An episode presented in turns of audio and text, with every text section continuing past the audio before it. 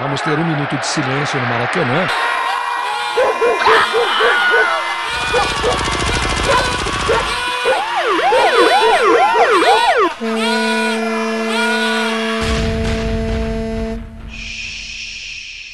Minuto de silêncio.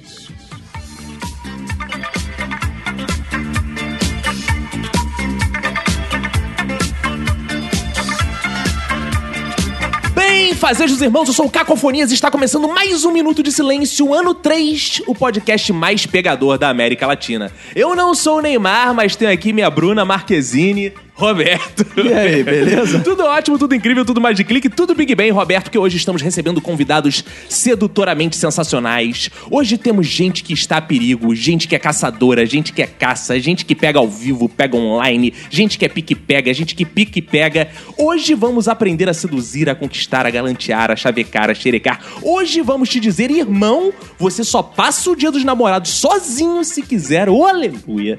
Para iniciar as apresentações, eu quero dedicar meu minuto de silêncio para todas as pessoas iguais a mim que só recebem match no Tinder porque estão brincando com o Tinder dos amigos. Ao meu lado esquerdo está ele, Roberto. Pra quem vai ser um minuto de silêncio? Meu minuto de silêncio vai pra quem nunca pegou uma mulher na fila do cinema. Ao meu lado direito está ela, balançando suas perninhas, Nath. Meu minuto de silêncio é pra mim mesma, que quando eu ainda não sabia usar o Tinder, dei vários super likes acidentais. No meu corner esquerdo, Fox Xavier. Meu minuto de silêncio vai pra quem põe a frase "quem se define se limita no Tinder". Enfia essa porra de frase no cu, caralho. Aqui frente à frente de mim está ela, Bianca 5D. Meu minuto de silêncio vai pro amiguinho que manda mensagem puxando assunto, mas chamar pra sair, nunca. Olha aí, hein? E aqui sobre a nossa mesa de debates está ele, o stand-up comedy Bufão Digital. Meu minuto de silêncio agora, eu vou pra aquelas mulheres que falam que tem 40 anos, mas tem na verdade 65. Que isso? Denúncia. Dá pra perceber, minha filha. Eu juro. Agora que estão todos apresentados, Roberto, vão lá no iTunes, né, ouvintes? Avaliem o Minuto de Silêncio, deem 5 estrelinhas, deixem seu comentário. O que mais eles podem fazer por nós? Manda lá um e-mail pro minutosilencio@gmail.com, entre em contato com a gente no Twitter e no Instagram, @minutosilencio.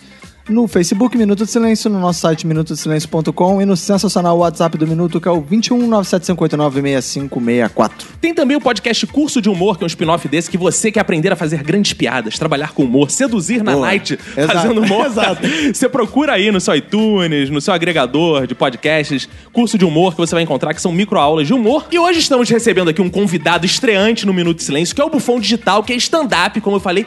Quem quer ver um show seu, arrebentando lá em cima do palco, dando vários matches na galera que tá na plateia, onde pode te ver, Bufão? Como te achar? Bem, pra me ver arrebentando, tem que esperar mais uns 2 anos pra melhorar um pouquinho, que eu não tô tão bom assim. Na verdade, eu sou MC e eu apresento os novos talentos do humor do Rio de Janeiro. Como assim, tu é MC? Tu canta funk? Mestre de cerimônia também, mas nesse caso aí, eu sou... Como eu não sou muito bom humorista, eu acabo apresentando os bons, entendeu? E junte-se a eles. Bom, né? Mas isso é ótimo, né, cara? Ótimo. Tem sua vantagem. E onde você apresenta, geralmente? Quem quer te ver, vê como? Eu tenho uma noite fixa aqui na Praça Mauá, que é fixa, mas não está fixa porque tá muito ruim de público. Então vamos ajudar a galera do Minuto. Vamos lá ver. Gostei do novos talentos. Pode estar seguindo aqui a página Comédia na Berlinda, que tá sempre a agenda lá rolando. Tem também a página do Instagram do Stand-Up Comedy Carioca, que tem todos os shows de stand-up comedy de todos os colegas nossos aí que fazem stand-up no Rio de Janeiro. E o Bufão Digital, que é a minha página pessoal, que tem todas as minhas peripécias, piadas e pensamentos. Ótimo! Você quer ver as peripécias do Bufão? Vá lá no nosso post, que a gente vai botar o link peripeciando dele lá. Você vai clicar e vai acessar a agenda do Bufão, vai saber o que ele pede no camarim, esse tipo de coisa. Então vão lá no nosso site... E assistam o Bufão Digital também. Tem também o canal no YouTube aí, que eu tenho todas as atrocidades que eu falo. Pode ir lá, que é bem polêmico. Tem um vídeo mais polêmico que eu tenho, chamado Buceteria Gourmet. Que isso! Eu faço um cafetão que, com o advento do Tinder, teve que se reinventar e criar um coqueiro gourmet. Muito maneiro. Ele é um sommelier de buceta, na verdade. Meu Deus, tá bom, Bufão. Tá bom, o vídeo acho que já ficou curioso. O slogan chama Bufão Digital, humor cafajeste no YouTube. Boa. Olha aí. Acho que é isso. Pra começar, né, Roberto? Vamos começar então, porque hoje eu tô a fim de passar o rodo em geral. Bora! Vamos aí.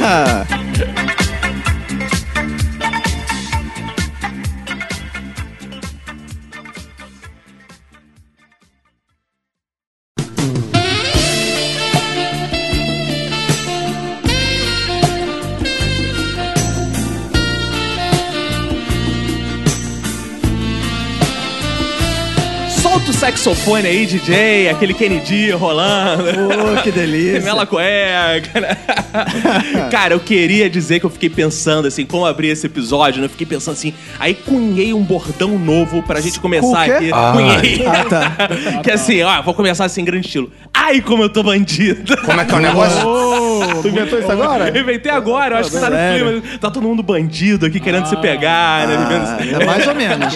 Bem original isso aí. Vou até anotar aqui. Gostou? Anota aí pra usar no seu amigo meu aí que trabalha na Globo, que eu vou mandar pra ele. Isso é bordão da época que eu pegava alguém. Ah, essa é boa. Essa foi boa. Eu chegava nas mulherzinhas, Roberto falava, ai, como eu tô bandida. Elas ficavam tudo derretidas, se esfregavam em mim. Se esfregavam? Essas mulheres que tá conhecendo tava onde? Essas mulheres aí estavam na glória. É, eu imagino. Eu tô totalmente desatualizado, assim, no mercado, porque, como vocês sabem, eu sou casado, né? Um homem casado, fiel. Não sei nem o que é Tinder, nunca vi isso na minha vida. Só, às vezes eu dou umas olhadinhas assim, de um amigo. De um amigo? É. Não está na sala, tua esposa. Vai falar à vontade. A vez que eu baixei porque eu achei que era um jogo. É mentira! Ah, hello! Aí você começou a passar pro lado, pro outro. Manda crédito pra mim aí, por favor, manda crédito. Eu achei que fosse um joguinho, né? É. Ah, garoto. Você queria ganhar vários coraçõezinhos, você clicava no coraçãozinho. Pra ganhar bônus, claro, né? Mas se tu for olhar o meu Tinder, aparece muito com aquele tal de Pokémon, sabe? Porque só tem Pikachu? É. Na verdade, o Tinder, ele faz combinações com pessoas que parecem com você, né, cara? E aí, cara, eu tava lá conversando com os meus amigos que tem Tinder, e eles falam assim, tá muito difícil arrumar alguém. E eu acho que mas tá difícil no Tinder. Não, é na vida, né, cara? E eu acho engraçado isso. Porque eles toda semana estão saindo com alguém e, ao mesmo tempo, tá difícil pegar alguém. Imagina se tivesse fácil, né? É, a questão crucial. Tá mesmo difícil pegar alguém? Pegar por pegar não tá difícil. Tá difícil achar alguém legal. Pegar por pegar não tá. Aí que é o ponto, aí que é o ponto. Porque eu tô falando, eu falo o seguinte... Até queria falar sobre esse título aí que também alguém abrange muita gente, né, cara? Por quê? Fica muito amplo, alguém, assim, tá difícil pegar uma mulher, né? Não, mas você pode... Homem tá fácil mas você pegar. Homem eu tô deprimido, tá eu abro pra homem, pô, vem um monte de gente. Mas é aquela velha frase. Eu troco uma ideia, levanto a autoestima daquele que tava namorado, depois eu posso. Marca um Playstation, né? Mas sabe por quê? Mas sabe por quê fica cheio de homem atrás de você? Porque o homem é menos exigente, né, cara? Obrigado pela parte. Mas eu acho que a pessoa tem que aproveitar, porque quem é aquela velha frase, né? Quem come de tudo tá sempre mastigando.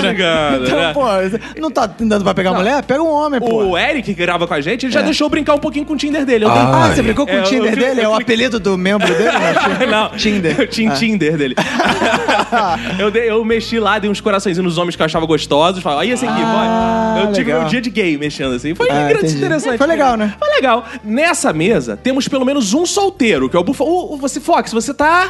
A gente tá aí, né? Tá bem enrolado, tá bem enrolado. Bem, né? Justiça. Olha aí. Ok. Mas tem o Bufão, por que vocês duas... Não dão logo match aí com o Bufão e pronto. Aí, pô, sai logo quando veio aqui e leva duas. É. Afinal, o tamanho do Bufão dá pra aguentar duas. Tranquilo. Uma homenagem. Aí, viu, Bufão? Tô gostando de Fox Xavier, tá difícil pegar alguém? Essa porra de geração Tinder, cara, é muita opção. Então a pessoa fala uma vírgula errada, nego, você já fala assim, não quero. O cara é ignorante. A galera tá muito exigente. A exigência tá subindo demais, cara, das pessoas. Mas eu tenho uma colocação nisso aí. Porque quando você entra no Tinder, sua exigência é o seguinte, de 20 a 22 anos... Que isso? Com um raio de 6 quilômetros, pra poder não ter que ir de carro, né? Não? Vai passando os meses, tu vai aumentando. Eu já tô a 200 quilômetros de raio. Eu mandei botar garra no meu carro e tudo pra poder buscar a mulher. E tá de 18 até 64 anos. Eu tô levando muito a sério esse esquema da reforma da Previdência. 64 anos tá nativo ainda, dá pra trabalhar mais um pouquinho. Então siga a dica do UFO. Esqueça as novinhas de ônibus, cara. Começa comecem a pegar, né? As velhas de gás. Tem uma parada boa. Cheias de gás. Tem uma parada boa, que a velha não paga ônibus, ela vai entrar de graça. Ela vai pra sua casa. Verdade, verdade. É. Delivery de velha, né? Por que não? Quando ela pagar umas contas pra mim de mais segunda, quando você aproveita, passa no banco, faz uma conta pra mim. Por favor, senhora. Ô, senhora não, amor. Roberto, tá difícil pegar alguém, cara? Você nota pra isso? Pra mim tá, cara. Porque minha mulher não deixa. Achei que fosse porque ela trabalha muito. Não, porque ela não deixa. Não, na verdade é, eu sou casado, né, cara? Então pra mim não tá difícil nem fácil, né, cara? Entendi. Isso não tá dentro do escopo de atividade da minha vida. Mas eu acho que assim, comparando com a época, né? Você pode fazer essa comparação também, né? Com a época que a gente estava apto, né, a pegar alguém, hoje é muito mais fácil, né? Não tá difícil. A única dificuldade que eu tenho pra pegar alguém hoje em dia é quando eu levo a Emanuele junto. As pessoas ficam isso inibidas. Que eu falo, porque ela não deixa. A mulher não sei porquê, cara. Fica nessa porra, né? É. Mas assim, aqui na mesa, temos... Tá desigual, as meninas vão reclamar, né? Ah, um monte de homem, duas mulheres só... Mas é o seguinte, é proporcional à nossa audiência, né? E eu quero saber o seguinte, mulheres, existe uma coisa que diz dentro de mim que é que vocês têm mais facilidade pra pegar gente, é verdade? Não, é mentira. Não? É mentira, Bianca? Não, totalmente mentira. É por quê? Eu não concordo. Eu também não concordo. Vamos resolver esse problema agora? Ainda parou aí pra aí que eu tô aceitando. Não sou muito ruim de exigente, não. Esculachou. Sou muito exigente, não serve vocês mesmo. Numa mesma frase, ele conquistou e acabou com a chance. Se demole o Fox roda também nessa porra. Tá sobrando até pouco. Eu tô roendo mais que ferrugem em beira de mata. Mas diz, Bianca, qual é a dificuldade, Bianca? Diz pra gente aí. Dificuldade não, né? Facilidade pros homens que vocês têm. Ah, é? A gente tem... total. Qual é? Vocês têm o poder de persuasão. Se vocês souberem usar, vocês conseguem vocês qualquer também têm um poder que vocês podem usar também, pra caralho. Vagina. Fala, Nath. Qual é o problema? Eu não vejo essa diferença da mulher ser mais fácil de pegar, não. Se você dá oi, qualquer homem quer sair, não? Não. Não? Exatamente. Não? O Brad Pitt geralmente não aceita, não. Pelo amor de Deus. Esse é o problema. O Raymond também não aceitou, né? Elas querem os astros da cozinha. Eu tentei com o Rodrigo Hilbert e não rolou. Fala, Bufão. Bobo. Eu tenho até um protesto pra fazer, porque o que acontece? Na minha época de moleque, de adolescente, eu fui casado muito tempo, agora eu tô solteiro novamente, na guerra de novo. Voltei pro front. E na minha época de solteiro, tinha uma parada que eles falavam assim, que é o máximo, que falava o seguinte: na noite, cada hora que passa, a mulher vai ficando mais bonita. Você olha uma mulher, ela tá mais ou menos. Olha aí. Na hora, ela ficando desesperada, aumentando o teor etílico, a mulher vai ficando mais bonita. No Tinder é totalmente contrário. Ué? Porque você pega a primeira foto, a mulher é linda. A segunda, ela é mais ou menos. Na terceira, ela é feia. E na quarta, ela é como ela é mesmo. E na quinta, é o Fox. A quinta, ela tá assim, tá bom, se não quiser ficar comigo, mas eu não vou ser amigo. Mas o livro também não é muito diferente, não. Só pra avisar. Cara, já cansei de chegar na hora, tem um anão. Como é que é o negócio? Um anão? Sério? Não. Quem nunca pegou um anãozinho? Eu já passei por um anão e quase dei like, porque você é quase do meu cabelo. Pra falar que o cara é anão, quer descer bem baixo mesmo, né? Cara, eu já soube de gente que no Tinder põe o cara com 3 dedos, cara. Por que não vai pegar?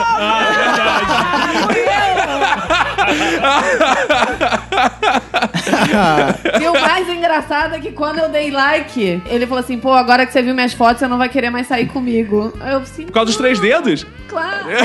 Acho que foi, né? Não, pra reparar? Não, que isso? É que mulher só tem muito detalhe, né? Sim. Eu sou careca, gordo e peludo. Olha isso. Detalhe simples desse. Qual é a grande dificuldade, assim, do homem que você acha hoje em dia, Bufão? A maior dificuldade? Eu tô querendo um relacionamento sério. Sério? Olha aí. Você começa o nosso podcast falando que é um cafetão e que é um relacionamento sério. Eu não sou um cafetão, eu sou um personagem. Eu quero um relacionamento sério. O problema é que as mulheres só querem me usar e jogar fora. Coitadinho. Eu fico triste, por isso que eu tô me sentindo invertido. Usado, né? Eu tô invertido. Eu peguei uma mulher no show, não tem nada a ver com Tinder, e ela me cantou aquela música assim: você partiu meu coração. Que ela só queria ficar comigo ali naquele momento, saiu pra outra balada e ia pegar outro cara. Ih, rapaz! Eu queria seguir ela. Não, vou com meus amigos. Eu falei: não, vou com vocês. Ela: não, pode ficar. Eu falei: Tô com bafo, fico com bafo, assim, não entendi. Não, eu só queria dar aquele beijo em mim e ir embora. Ah, viu? Pegar não tá difícil. Eu fiquei frustrado. Pegar é fácil. Ela tá igual a todos nós aqui na mesa, só quer te dar um beijo, Bufão. É mentira! Depois tem que fazer a filhinha. Agora, na contracorrente, Bufão, existe o Fox Xavier, que tem... Não é namorada, mas tem uma fã desse podcast. Exato. Que é apaixonada por ele, que o espera, e ela mora no Nordeste e vem pra cá. Exato. Entrar em estado de cópula com ele. Que isso, cara? Se vai, fala e volta, direito das vai pessoas, e volta, cara. Vai, volta, vai, volta, que vai, volta. Ela viaja frequentemente. Exato. É. Sim, é sério. Fala, Fox. O que é isso? Que pica doce é essa? O nome disso é paixão. Oh. Eu quero tomar banho nessa água aí, tá? Então não tá tão difícil assim. Não tá, cara, não tá. Vocês estão muito exigentes. Como é que você faz pra ter ela lá e as outras aqui? Como é que é o negócio? Cara, não, peraí. Não, peraí. Eu respondi errado. Eu disse que eu só tenho ela lá, cara. Ah, é tudo uma questão de agenda. Quero tomar banho nessa água aí, cara. Vai tomar banho daqui pra Caxias pra pegar uma mulher e ver se eu pego alguém na minha vida. Lote 15, então. Ô, estamos aí, Lote 15. Fox, me diz uma coisa, então. Ensina pra galera que tá aqui, e eu vou passar isso pros meus amigos que usam Tinder. Sim, seus amigos, né? É, e que querem pegar alguém e tal. O que é fundamental, assim, não é? Porque eu tenho a história de uma amiga minha, que me contou, lá do trabalho, que ela é viciada em Tinder, que ela já marcou com o homem do Tinder que o cara chega com camisa furada, por exemplo. E ela fica com um preconceito bobo, porque o cara tem um furinho na camisa, né? Isso é uma bobeira, né? Se fosse um furo na camisinha, né? É mais perigoso, né? Agora, na camisa... Mas na camisa não tem problema. O que um homem deve ter, assim, pra chegar junto? Qual é a camisa questão? É hora de dar as dicas. Então, cara, primeira coisa. Primeira foto do perfil tem que ser você em algum lugar muito maneiro, tipo Barcelona. Ah, isso. Tem isso? Qualquer lugar. Lugar, cara, Madrid, silêncio, você não sabe de porra nenhuma. É qualquer lugar, Nova York. Aí a segunda foto você tem que ser assim na manifestação, cartaz assim, segurando. Eu sou Moro, entendeu? Eu sou Moro. Eu tô com o Moro, eu apoio a Lava Jato. Eu tô com o Moro, achei que fosse árabe, eu sou Moro. Não. Aí na terceira foto. Tá fazendo a trilha, Aí você coloca assim uma corridinha, né? Um Cooperzinho que você dá de manhã ali e tal. Na academia. Na quarta foto você põe assim com um cachorrinho. Tá bonitinho. Labrador, né, fofinho. Aí na quinta foto você pega e ostenta 2 garrafas de Chandon. Entendeu? Meu irmão, todas as mulheres do Tinder vão te dar like. É mesmo, cara? Faz isso, dá muito certo. Eu fiz muito isso e comi muita gente no Tinder. Cara, mas as mulheres então são um pouco exigentes, né, cara? É só isso. Você tinha foto de onde? Que viagem era essa? Cara... Niterói? O Museu Mac atrás, assim. A gente sempre tem uns amigos que tem Chroma Key. A gente consegue fazer umas montagens maneiras. Chroma Key dá pra fazer uma parada. Eu tô começando a acreditar que a Chroma Key, assim, porque o que tem de foto de cara em países, sabe? Vários países, assim. Eu acho desnecessário ficar ostentando. Você acha escroto? Você é contra. Que foto te atrai? Fala pros nossos ouvintes. Olha só, eu vou dizer o que não me atrai. Foto fazendo joinha. Foto fazendo sinalzinho de paz e amor com o polegar pra cima. É escroto. Foto sem camisa, ostentando músculo, é escroto. Uma foto normal, cara. Uma foto normal. É normal. 3x4, assim. 3x4. Cara, 3x4 da identidade, boa. Tá bem comigo. Eu tentei tirar uma foto na academia mostrando o músculo, eu não consegui. O que será, né, Bufão? Arrumar um fotógrafo aí melhor. Só uma observação. Eu acho que nem se você botasse uma foto do teu raio-x, tu ia estar magro, cara. Não, eu tenho fotos minhas de 10 anos atrás que eu era... fisiculturista, era muito forte. Sério. E eu sacaneei as mulheres. Eu falo, porra, já que ia botar essa foto sua, eu vou botar essa minha aqui também, tá bom? Vamos namorar pela internet, que é melhor. Porque se tu me vê, eu te vê, não rola, porra. A gente namora no passado, né? É claro. O que te atrai ou não te atrai, Bianca? Não, foto de criança não rola. Foto de criança? É, de você criança. Que isso? As pessoas põem... Foto? Mas é pra atrair pedófilo? Eu era tão fofinho. A mulher já imagina que vai ter um filho igual a eu quando criança, bochechinha rosa. E se eu botar uma foto do Francisco só lá, sozinho, será que atrai? Aí, é você? Não, é meu filho. Olha. Mas tem gente que põe foto com filho, tipo... Eu boto. Nada de jeito. Eu boto. E aí? Meu filho tem 13 anos, é meu parceiro de balada. E será que elas não falam assim, não, eu quero ele, não você, nunca rolou isso? Quero mais novo. O que mais você não gosta? Foto sem camisa. Não gosta? Eu também não gosto, não. Depende. Se o eu gosto das mulheres sem camisa, pô. Cara, foto normal me atrai. Assim, não bota foto com ex-namorada, ou mulher do cara. Caraca. Sério, que tem mulher do lado. Sério? Do lado. Ou então foto em grupo. Você não sabe quem é a pessoa. Brother, tem 4 fotos no perfil do homem. Nenhuma ele tá sozinho. Você não sabe quem é o cara. Todos com amigos. Todos com um amigo na balada fazendo joinha. Não, eu explico uma coisa. O nega é burro pra caralho. Okay. Que pariu. É burro. Mas ok. Aí o cara chegou. Igual essa minha amiga que viu o cara lá de camisa furada. O que que não pode ter no sujeito quando ele chega assim? Independente se é no Tinder ou não, ele vai chegar de você na Night. Porque vocês estão falando assim, não pode ter foto sem camisa. Mas aí vê um maluco que tu acha bonito sem camisa, tu releva essa porra. Exato. O que não importa. Ele chegou... Maluco, primeiro ele tem que estar sozinho. Porque eu já conheci relatos de pessoas que chegaram pra encontrar a mulher ou o cara no Tinder. Foi com a mãe. Tava com prima, tava com amiga. Uhum. E você não sabe? Você chega lá crente que vai ter um tete-a-tete com a pessoa e tem... Isso me lembrou a história de um cara lá do trabalho. Sempre, né? Um cara lá do trabalho. Eu não uso o Tinder. Mas eu tenho muitos amigos no trabalho, são vários amigos. Eu trabalho com vários roteiristas e todos solteiros, praticamente. Então eles estão lá. Apresenta aí. Vamos apresentar, claro. Você se bobear, já deu match no Tinder. A gente Brasil, do Bufão Digital. E aí o que acontece? Ele disse que deu match com a garota, aí falou... chega aí e tal, tô em casa. Aí ele esfregou as mãos, né? Porra, tá em casa. Chegou lá, tava tendo a festa de aniversário dela. Que isso, a mulher marcou encontro no aniversário dela. Aí, gente, essa minha mãe já conheceu a família, o cara ficou sem graça, sentar num sofá assim, são minhas amigas. Não, mas ele ficou tipo de date da mulher, assim? Não, ela chamou ele pro aniversário, foda-se, assim. Mas a mulher que era convidado pro aniversário. Exato, chega aí e tal. E ele ficou lá sentado no sofá conhecendo a galera e tal. Ter feito isso com vários no dia. Exato. Ele foi o único que aceitou. Caraca. Otário. Mulher tinha que ter chegado e falar... a galera do Tinder é aquela ali. Mulher tinha... A mesa do Tinder. Mulher tinha que chegar e falar assim, eu não trouxe presente. Não, porra, eu te chamo de aniversário, tu tava presente, filho da puta. Mas, Bufão, e a mulher? O que a mulher, quando chega no encontro, ela não pode ter além de piroca? Cara, eu vou te falar uma coisa, eu não tô tão exigente assim, não. Pode ter piroca, legal. Que bom, né? A questão não é não pode ter, a questão é tem que ter pelo menos dente, né? Já tá bom. Mesmo puxiço, tá bom, né? Depende, passar batido. Se qualquer de outra cor, é foda, é complicado. Tu não consegue tirar o olho do dente da pessoa, tá, galera? Tá falando, tá olhando aquele dente é mais branco do que os outros, sabe? Eu fiquei imaginando uma cemaria dessas de 63 que você pega e chega com o olho de vidro e tirando, assim, botando na mesa. Tô de olho em você. Então vai comer uma sopa e tirar a dentadura toda. Nossa, caralho, o Tinder de vocês deve ser um terror. Mas, Nath, já teve alguma coisa assim, no momento o cara chegou na balada ou tal, que você falou, não, ele desrespeitou esse limite que não poderia ter, ou a camisa furada, a cueca suja? Teve um que simplesmente não me agradou porque o estilo dele não me agradava mesmo, que era aquele tipo bombadinho de boate mesmo. Aí era tudo bombadinho, com a camisa coladinha e tal, dançando, rebolando, aí veio pra cima de mim, cara. Ele que... dançando, rebolando. A gente até conversou assim, eu tava com uma amiga, ele tava com um amigo também de São Paulo, super gente boa os dois, mas não rolou, não. Gente, eu confesso pra vocês que eu não sei mais como é a vida sem o Tinder. É mesmo? Como era antes, como as pessoas se conheciam, porque eu tenho muita preguiça de balada, muita preguiça de night. Isso realmente. E você conhecer as pessoas na night é um saco. Em barzinho, ninguém chega na mesa do lado pra conhecer a pessoa. No metrô, ninguém me aborda no metrô. Como é que fazia antes do Tinder? Eu não sei. Contigo, né? Foi bom você ter falado isso, Bianca. Eu ando com cara de psicopata na rua, então pode ser isso. Porque eu lembro de outrora, tempos assim de amor artesanal. Né, que artesanal. Que você, amor roots. Que você tinha que ir lá, conquistar, chegar na mulher. Isso. E uma coisa que pra nós homens, né, não tão bem dotados de feição, que era fundamental. De feição.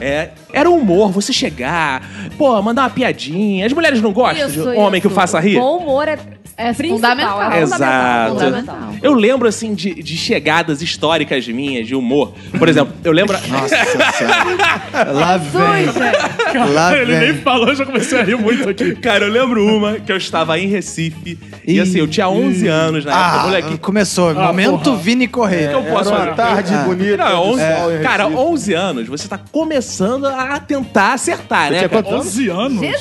11 anos fabricando de mulher de cavaleiro. Não. 11 anos, não é comer, gente. É chegar, é tentar perder a boca virgem, gente. Tá brincando de mulher 11 anos. 11 anos não, cara. Para de ser doido. Desculpa, pô. Cara, eu comecei com 11, eu levei mais 5 pra conseguir, imagina se eu começo... 11 anos já faz a meinha ainda, cara. Porra, imagina se eu começo muito tarde. Aí eu tá até hoje. Tá vídeo até hoje, pois é. Aí, cara, eu lembro que tava em Recife, e tinha uma garota em Recife, ela era sensacional, era Joana o nome dela. Quantos anos? 11 anos. Ela tinha 12. Nossa! sensacional. Deve ser, porque ele lembra até de hoje o nome dela. Não lembro quem eu comi. Lembro, Joana, porque ela era muito famosa no condomínio. Eu já até citei ela em outro episódio, brevemente, que ela ia, né, que ela ia tirar, fazia striptease no prédio do lado. Com 12 anos. Era olha aí, que isso! Não, ela era artista. Ela era artista, modelo, atriz e manequim. Cheio de RT, né, cara? E aí a gente ficava na janela, olhando de um determinado andar que dava pra ver, e toda noite ela tirava roupa, tal, fazia dança na cama. Um belo dia, estão os meninos sentados e ela no meio conversando. E papo vem, começa a falar das danças dela, tal. Eu falei, agora é que eu vou pegar essa mulherzinha, vou fazer ela sorrir. E eu resolvi, não sei porque cargas d'água era a coisa que eu sabia mais fazer engraçado com 11 anos de idade. Quero imitar uma pessoa ficando sem ar. Como é que é o negócio? Ótimo. Então não sei porquê, do nada, qual foi o assunto que surgiu, que eu falei, eu tenho que mandar pra ela a minha imitação de pessoa ficando sem ar. Morrendo. Aí não sei qual foi o assunto que surgiu, do tipo, não, né? Porque aí o cara ficava assim, eu tô ficando sem ar. Ela ficou olhando pra mim. É engraçado. Nossa. Cara, eu lembro até hoje dessa gafe. Ela olhou pra mim e fez assim... Aí, cara, ali ela destruiu pela primeira vez o meu coraçãozinho. Por que será, né? E eu achei, cara. Eu tava começando a tentar ser divertido entre as mulheres. Calma aí, você usou esse exemplo pra reforçar que o humor é uma boa estratégia. Não faz sentido, né? Eu usei esse exemplo... Ah, boa. Exato. Eu usei esse exemplo pra quê? Não adianta ser qualquer humor. A gente tem que ir lá no podcast Curso de Humor... É o humor do Caco que não serve de exemplo. Olha o merchan. Eu queria fazer até um adendo sobre isso aí, porque eu também, quando eu fui adolescente, a minha primeira investida... Meninas, não façam isso com homem nenhum. Você é meu amigo, você é fofo. O cara quer te comer, não quer ser chamado de fofo de maneira nenhuma. Eu acho que ela não queria te dar, então. Fofo é um urso panda, que nem a ursa panda que dá pra ele. É verdade. Não, pior é quando você tira as calças e fala, que pau fofo. Aí é triste demais. Aconteceu com um amigo seu. Exato. Eu cheguei pra ela, toquei, ela me falou assim, não, vamos ser amigo. Não satisfeito com o fora que eu ganhei, fui querer chegar e falei pra ela assim, mas você não quer ficar comigo porque eu sou feio? Aí ela falou, não é que você seja feio, você só não é... Você é horrível! Atraente. Ai, não é atraente. Ai. Na hora eu pensei, porque ela não falou que eu era feio, pra eu mandar ela tomar no cu. Pelo menos estressava, né? É. Mas eu falei o que pra ela? Pô, obrigado, né? Fiquei com essa amargo até hoje no coração. Você não é feio, você não é atraente. É tipo, não é sinônimo, cara. Você não é desejado. Complicado. Que tristeza. Mas você, Nath, o que você assim recomenda pras mulheres que querem chegar num homem? Porque as mulheres hoje têm atitude também. Você chega num homem? Quando dou os matches, eu não costumo puxar papo. Você geralmente espera. Eles puxam. Eu já puxei uma vez e eu já conquistei um menininho sendo divertidinho. Fala, conta. Falou que gravava um minuto de silêncio. Essa louca! Que é isso, gente? Calma. Ai, hoje eu tô muito afetada. Hoje eu tô me sentindo André Gasparetti, beijo no cu. Nossa. Fala. Não, gente, é porque eu sou a pessoa da zoeira mesmo. Então eu zoava tudo, ele achou engraçado, me achou divertido. Mas o que você falou assim de engraçado? Gente, eu não lembro, já faz um tempinho já. Fica a dica pros ouvintes, tá na balada, vai no banheiro, bota a cueca por cima da calça, chega na mulher assim, Não, mas isso ainda foi no bate-papo do Tinder. Foi na conversa, eu consegui conquistar e saí. Você falou pra ele coisa do tipo assim, você quer brincar de nuvem? Não, definitivamente. Não conhece? Vem brincar de nuvem? Pô. Eu fico nu e você vem. Ai. Parabéns. Já me perguntaram se eu gosto de creme de leite. Como é que é o negócio? Como assim? Como assim? Mas você chega no cara, Bia? Chego. Como é que chega? Fala aí pras mulheres não terem vergonha. Normalmente, assim, quando eu dou match, eu dou like, dou match de cara, eu já falo de cara. Porque a pessoa já deu match, já deu like em mim em algum momento. E talvez ela não esteja no aplicativo e tal, aí eu já falo logo com a pessoa. E normalmente eu puxo papo sobre alguma foto. Entendi. Por isso que tem que ter foto interessante, porque esse negócio de tipo, e aí? Mora onde? Fala de onde? Trabalha com o quê? Isso... Não rola, você não mas isso é uma parada importante. O que você procura no aplicativo? Tem a ver com gata. Tem isso? Tem isso? O que você procura no aplicativo? Já me perguntaram se eu era solteira, brother. Não, mas tem muito perfil de casal querendo homenagem. Mas eles já dizem casal. É mesmo? Demais. Demais, fazendo agora meu Tinder. Não, seu amigo. Ah, não, é meu amigo roteirista. Pior de tudo, mais frustrante é a tal de suga baby, suga daddy. Eu sou diabético. Eu fui perguntar o que era suga baby. Suga baby. É um relacionamento sugar baby. Favores. Achei que fosse suga baby. É suga baby. Dá uma chupada no baby. Não, é de açúcar, não, mas de açúcar. É filha de açúcar, filha doce, sei lá. É tipo, você banca ela, paga a faculdade, Jesus, e de vez em quando você vai lá dar uma zinha. Não sei, eu acho que é isso. Eu também tô querendo isso. O Fox sabe o que é isso. Isso é muito comum nos Estados Unidos. É. As meninas, elas fazem, vamos dizer, favores em troca de dinheiro. Prostituta. Só que é um namoro, entre aspas, entendeu? Entendi. Então, prostituta tipo, um senhorzinho de 50 e tanto, 60 anos, rico, paga a faculdade dela, paga o aluguel, paga o carro, paga alguma coisa. E ela vai lá fazer uns agrados pra ele de vez em quando. De vez em quando. Ele em alguns eventos, essas coisas. Ela é acompanhante de luxo, né? É, bom. Eu falei. Acompanhante de luxo é uma pessoa só, pô. Não pode falar exclusiva. Trocam favores. Eu, certa vez, eu falei pra moça, olha só, não sou tão rica assim, sou nordestino, posso ser a rapadura 10? Dá pra te levar na Feira dos Paraíba pegar uma carne de sol lá daquela de R$120 tranquilo. Roberto, você é um cara bem sucedido, afinal você se casou. É, verdade. Contra o que todo mundo imagina. Imaginava, né? O destino, né? A tudo família já todos. Tava desacreditada. Exato. Então, assim, o que você nunca fez pra não decepcionar sua esposa e que uma mulher não pode fazer pra não decepcioná-lo? Pô, é difícil. É, na conquista, assim. Chegou a mulher, não pode ter blusa furada. Não, você tem que estudar o seu público-alvo, né? Claro. Você tem que... Então, assim, acho que você ir mulambado, porra, roupa furada também, porra, daí é demais. Calma aí, tem uma roupa legal pro encontro, mulheres? Que o homem deve... Que não seja furada, pelo menos, né? Camiseta regata, bora. Regata não. Tomem banho, é um mínimo. Higiene. Caraca, essa mulher, tô pegando os homens sinistros. Porra, gente, chegar lá com bafo, fedendo a CC, o maluco sem banho, pô. Cara, acabou de sair da obra, vai lá pegar ela. Então vamos lá, vamos desenhar pro ouvinte, que o nosso ouvinte é meio burro. Vamos desenhar pra ele que... Nosso ouvinte é meio burro. Correndo atrás da audiência, né? Isso. Bom, vamos lá. O cara vai sair de casa pra ter o primeiro encontro com a menininha no Tinder. O que ele faz? Ele verifica se a blusa dele não tá furada. Isso. Primeiro passo. Toma banho, né? Okay. Sim. Primeiro passo. Banho, higiene. Mas o passo não verificar se a blusa não tá furada. Uma dúvida. Eu abri o armário depois, né? Eu posso pegar bermuda e chinelo? Ou é muito... Depende de onde você joga. Se você vai pra praia, pode pegar bermuda e chinelo. Pode. Eu marco muito na lagoa, que é de graça. Boa. Mas dependendo do lugar, pode ser bermuda e tênis. Você gosta que marque onde, geralmente, Nath? O primeiro encontro, assim? Algum bar. Bar, um pub. E você paga a conta? Eu divido. Divide. E você, Bianca? Eu também divido. Você não paga dos homens, né? Nem sei. Que isso, cara. E você, Fox? Eu faço questão de pagar tudo. Boa, Fox. Esse é dos meus. Olha, esse é pegador, esse é brocador sinistro. Rico, eu quero fazer até aqui uma reclamação que as mulheres mexem na carteira e ficam enrolando. Vai no banheiro. Paga, ela fica assim, quanto é que deu? Ela não puxa a porra do dinheiro. Eu puxo a carteira e coloco na mesa mesmo. Ela bota, literalmente, bota o pau na mesa. Boa. Voltando, Roberto, então. Você vai, primeira coisa, a pessoa tem que estar nos trinques, né? Sim, tem que estar arrumada, né? E o que mais, assim, precisa fazer, na sua opinião? Evitar falar merda, né? Acho que evitar falar merda... Papo de política rola? Não, fala... Não. Porra, não. Caraca, que inferno, eu saio com coxinha, muito chato. Caraca, ficou...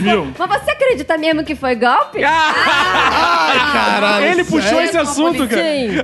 Não. Se tivesse um cartazinho de eu apoio o Moro e Lava Jato, você já não tinha dado like. Isso foi na época do impeachment da Dilma, cara. Cara, eu tenho amiga do trabalho também, roteirista de humor, que disse que já recebeu assim, ô vagabunda, tu acha que a Dilma tava certa mesmo? Assim, que isso, o cara deu match e mandou isso, cara. Que parada é essa? Aí depois botou, vamos marcar. Né? O cara tá fazendo isso pra quê, cara? Qual é a brincadeira? Realmente, voltando ao assunto do Tinder, tem muita pessoa que vai ali pra poder matar carência, cara. Sério. Pra falar qualquer coisa. Pra falar merda. Tem uma mulher me cozinhando. Você cuidado mesmo que tá me escutando. Ela tá me cozinhando há 4 meses. Caralho, a puta. Mas eu sempre que eu discuto com ela, a gente discute, já teve DR já pelo Tinder. Legal. E ela me bloqueia no WhatsApp, mas não me manda no excluir do Tinder. Eu vou lá e falo com ela, pô, desculpa. Aí me desbloqueia de novo. Ah, tu tá numa friendzone do caralho, meu irmão. Caralho, friendzone de Tinder é a primeira vez. 50 anos na cara na friendzone. Tá uma vergonha na cara.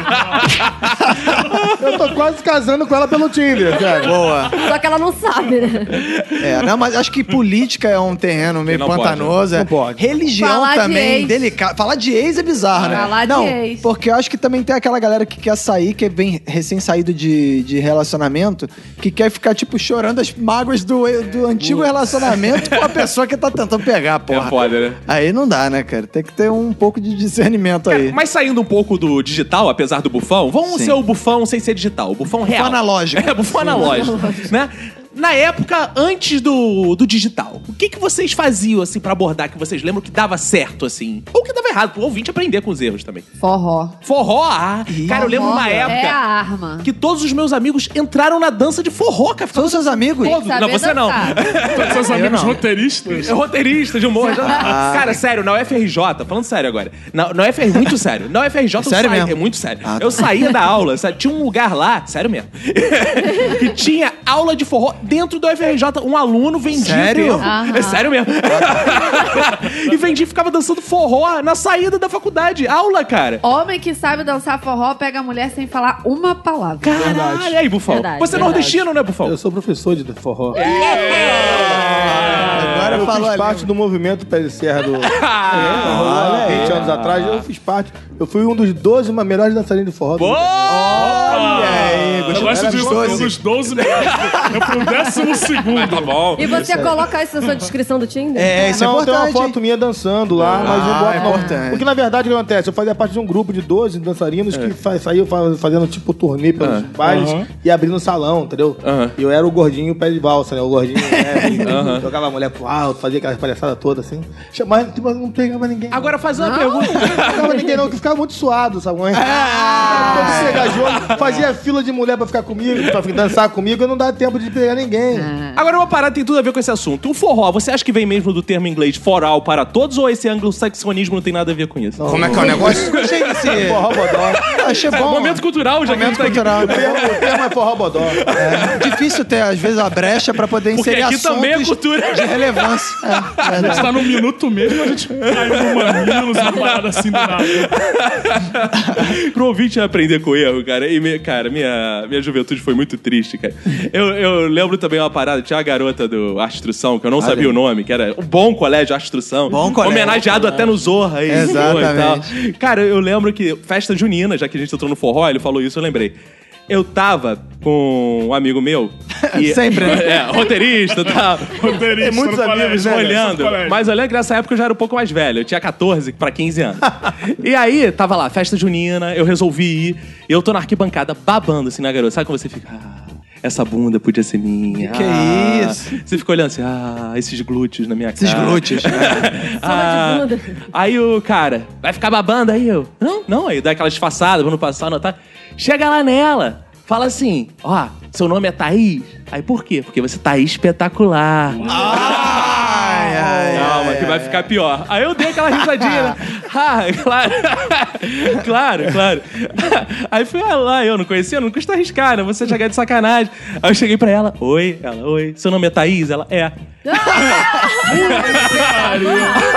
Aí eu, legal. Prazer.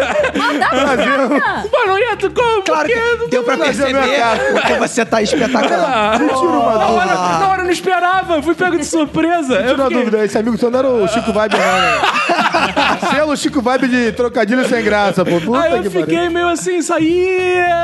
Legal, tchau, boa dança aí. Eu fui embora.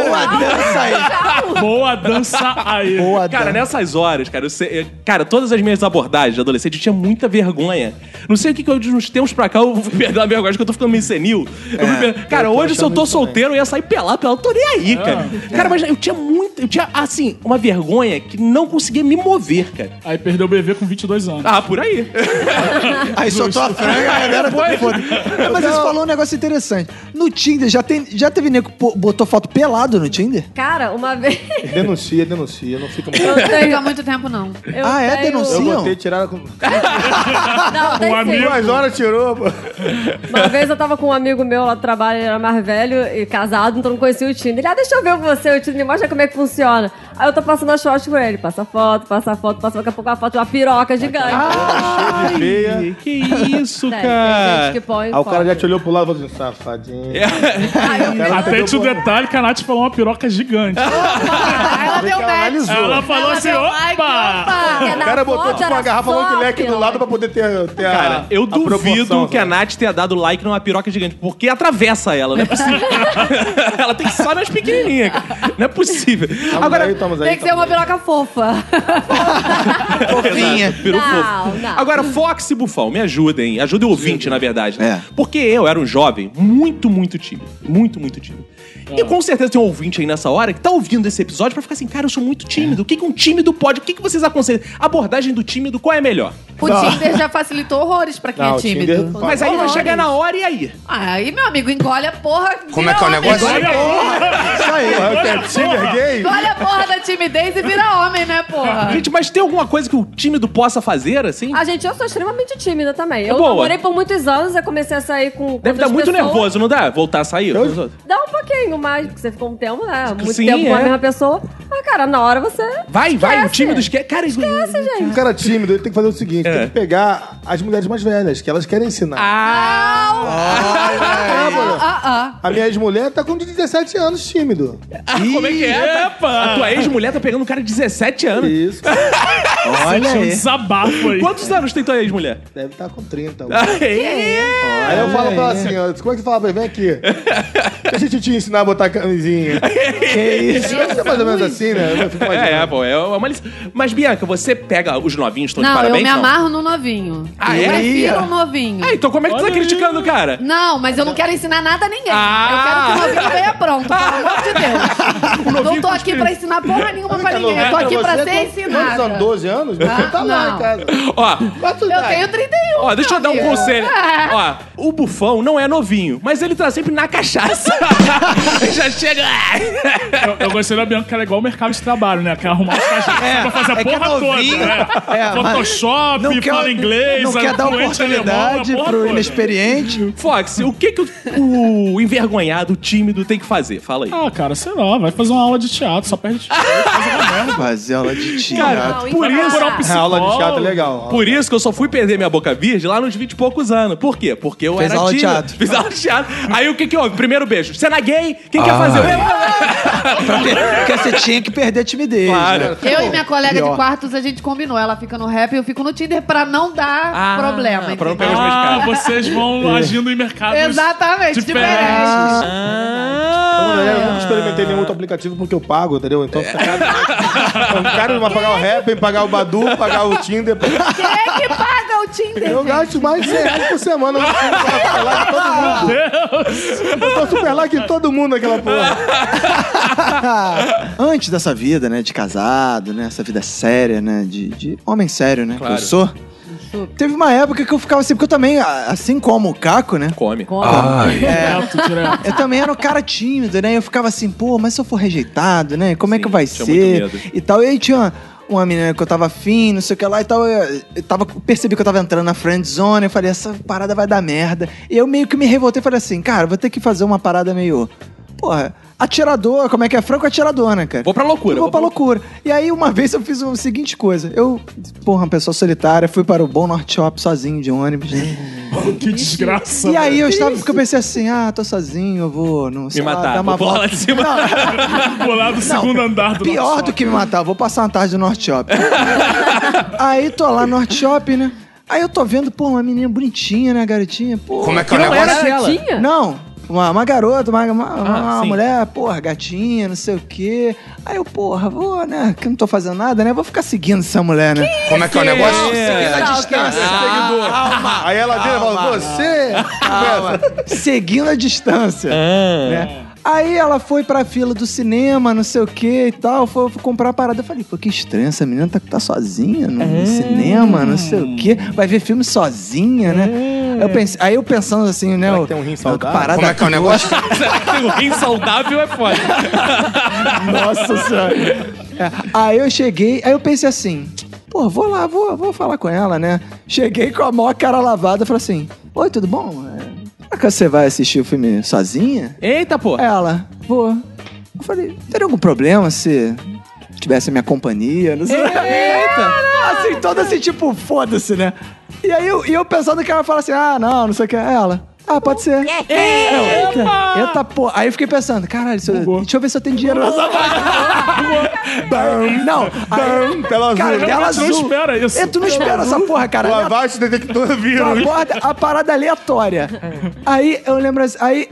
eu falei assim, tá, mas qual filme que você vai ver? Que ela já tinha comprado. Eu vi até ela comprar, porque eu falei assim, vai que ela tá comprando, o namorado dela tá estacionando o carro, ela tá comprando dois, aí tô abordando a mulher ali. Aí ela, vou ver, porra, era um filme merda, sei lá, cara. Xuxa, rainha. Casamento grego, alguma porra dessa. Que beijo grego? Pô, essa é maneira. Esse filme é porra louco, né, aí, pô, aí ela, tá, beleza. Aí eu fui, aí a gente ficou de papo e tranquilaça, cara. Eu imagino no cinema. Será que eu poderia botar a mão na sua... porra, cara. Parte íntima? E aí fica aí, que eu tô contando essa história pra dar a dica assim, porra. Timidez não leva a nada. É, timidez não leva a nada. Mas assim, sabe o que você deveria ter falado? Seu nome é Thaís? Porque você é espetacular. É verdade, cara. Olha o callback aí. Caraca. Terror das cineminhas. Não, mas eu fui... Pô, mas é fácil, cara. Só se tu não ser babaca também, né? Se você abordar uma mulher assim com... Sabe abordar. Mínimo de educação, não, cara, né? Cara, eu nessa época, as únicas mulheres que me davam conversa, 2 minutos depois elas falaram, você quer olhar a revista Avon, Natura? Era só pra me vender alguma coisa. Que isso, cara? Só é o máximo que eu conseguia, cara. O Faldi é o seguinte, essa garotada aí não sabe nada, né?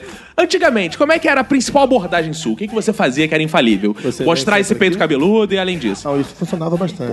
Na época que as mulheres gostavam de Humberto Martins. Eu andava com a camisa apertadinha aqui assim, aí aberta até aqui embaixo, tá um cordão de ouro, era bem canalha. Tô falando que é um bicheiro que não precisa. Boa, boa. Bicheiro, e qual era a abordagem que funcionava antigamente? A básica, você vem sempre aqui. É, isso. Posso pagar uma bebida. É, qual shampoo você usa? Eu serve? Nossa, eu serve. É, boa, boa. Chico Vibe de novo, cara.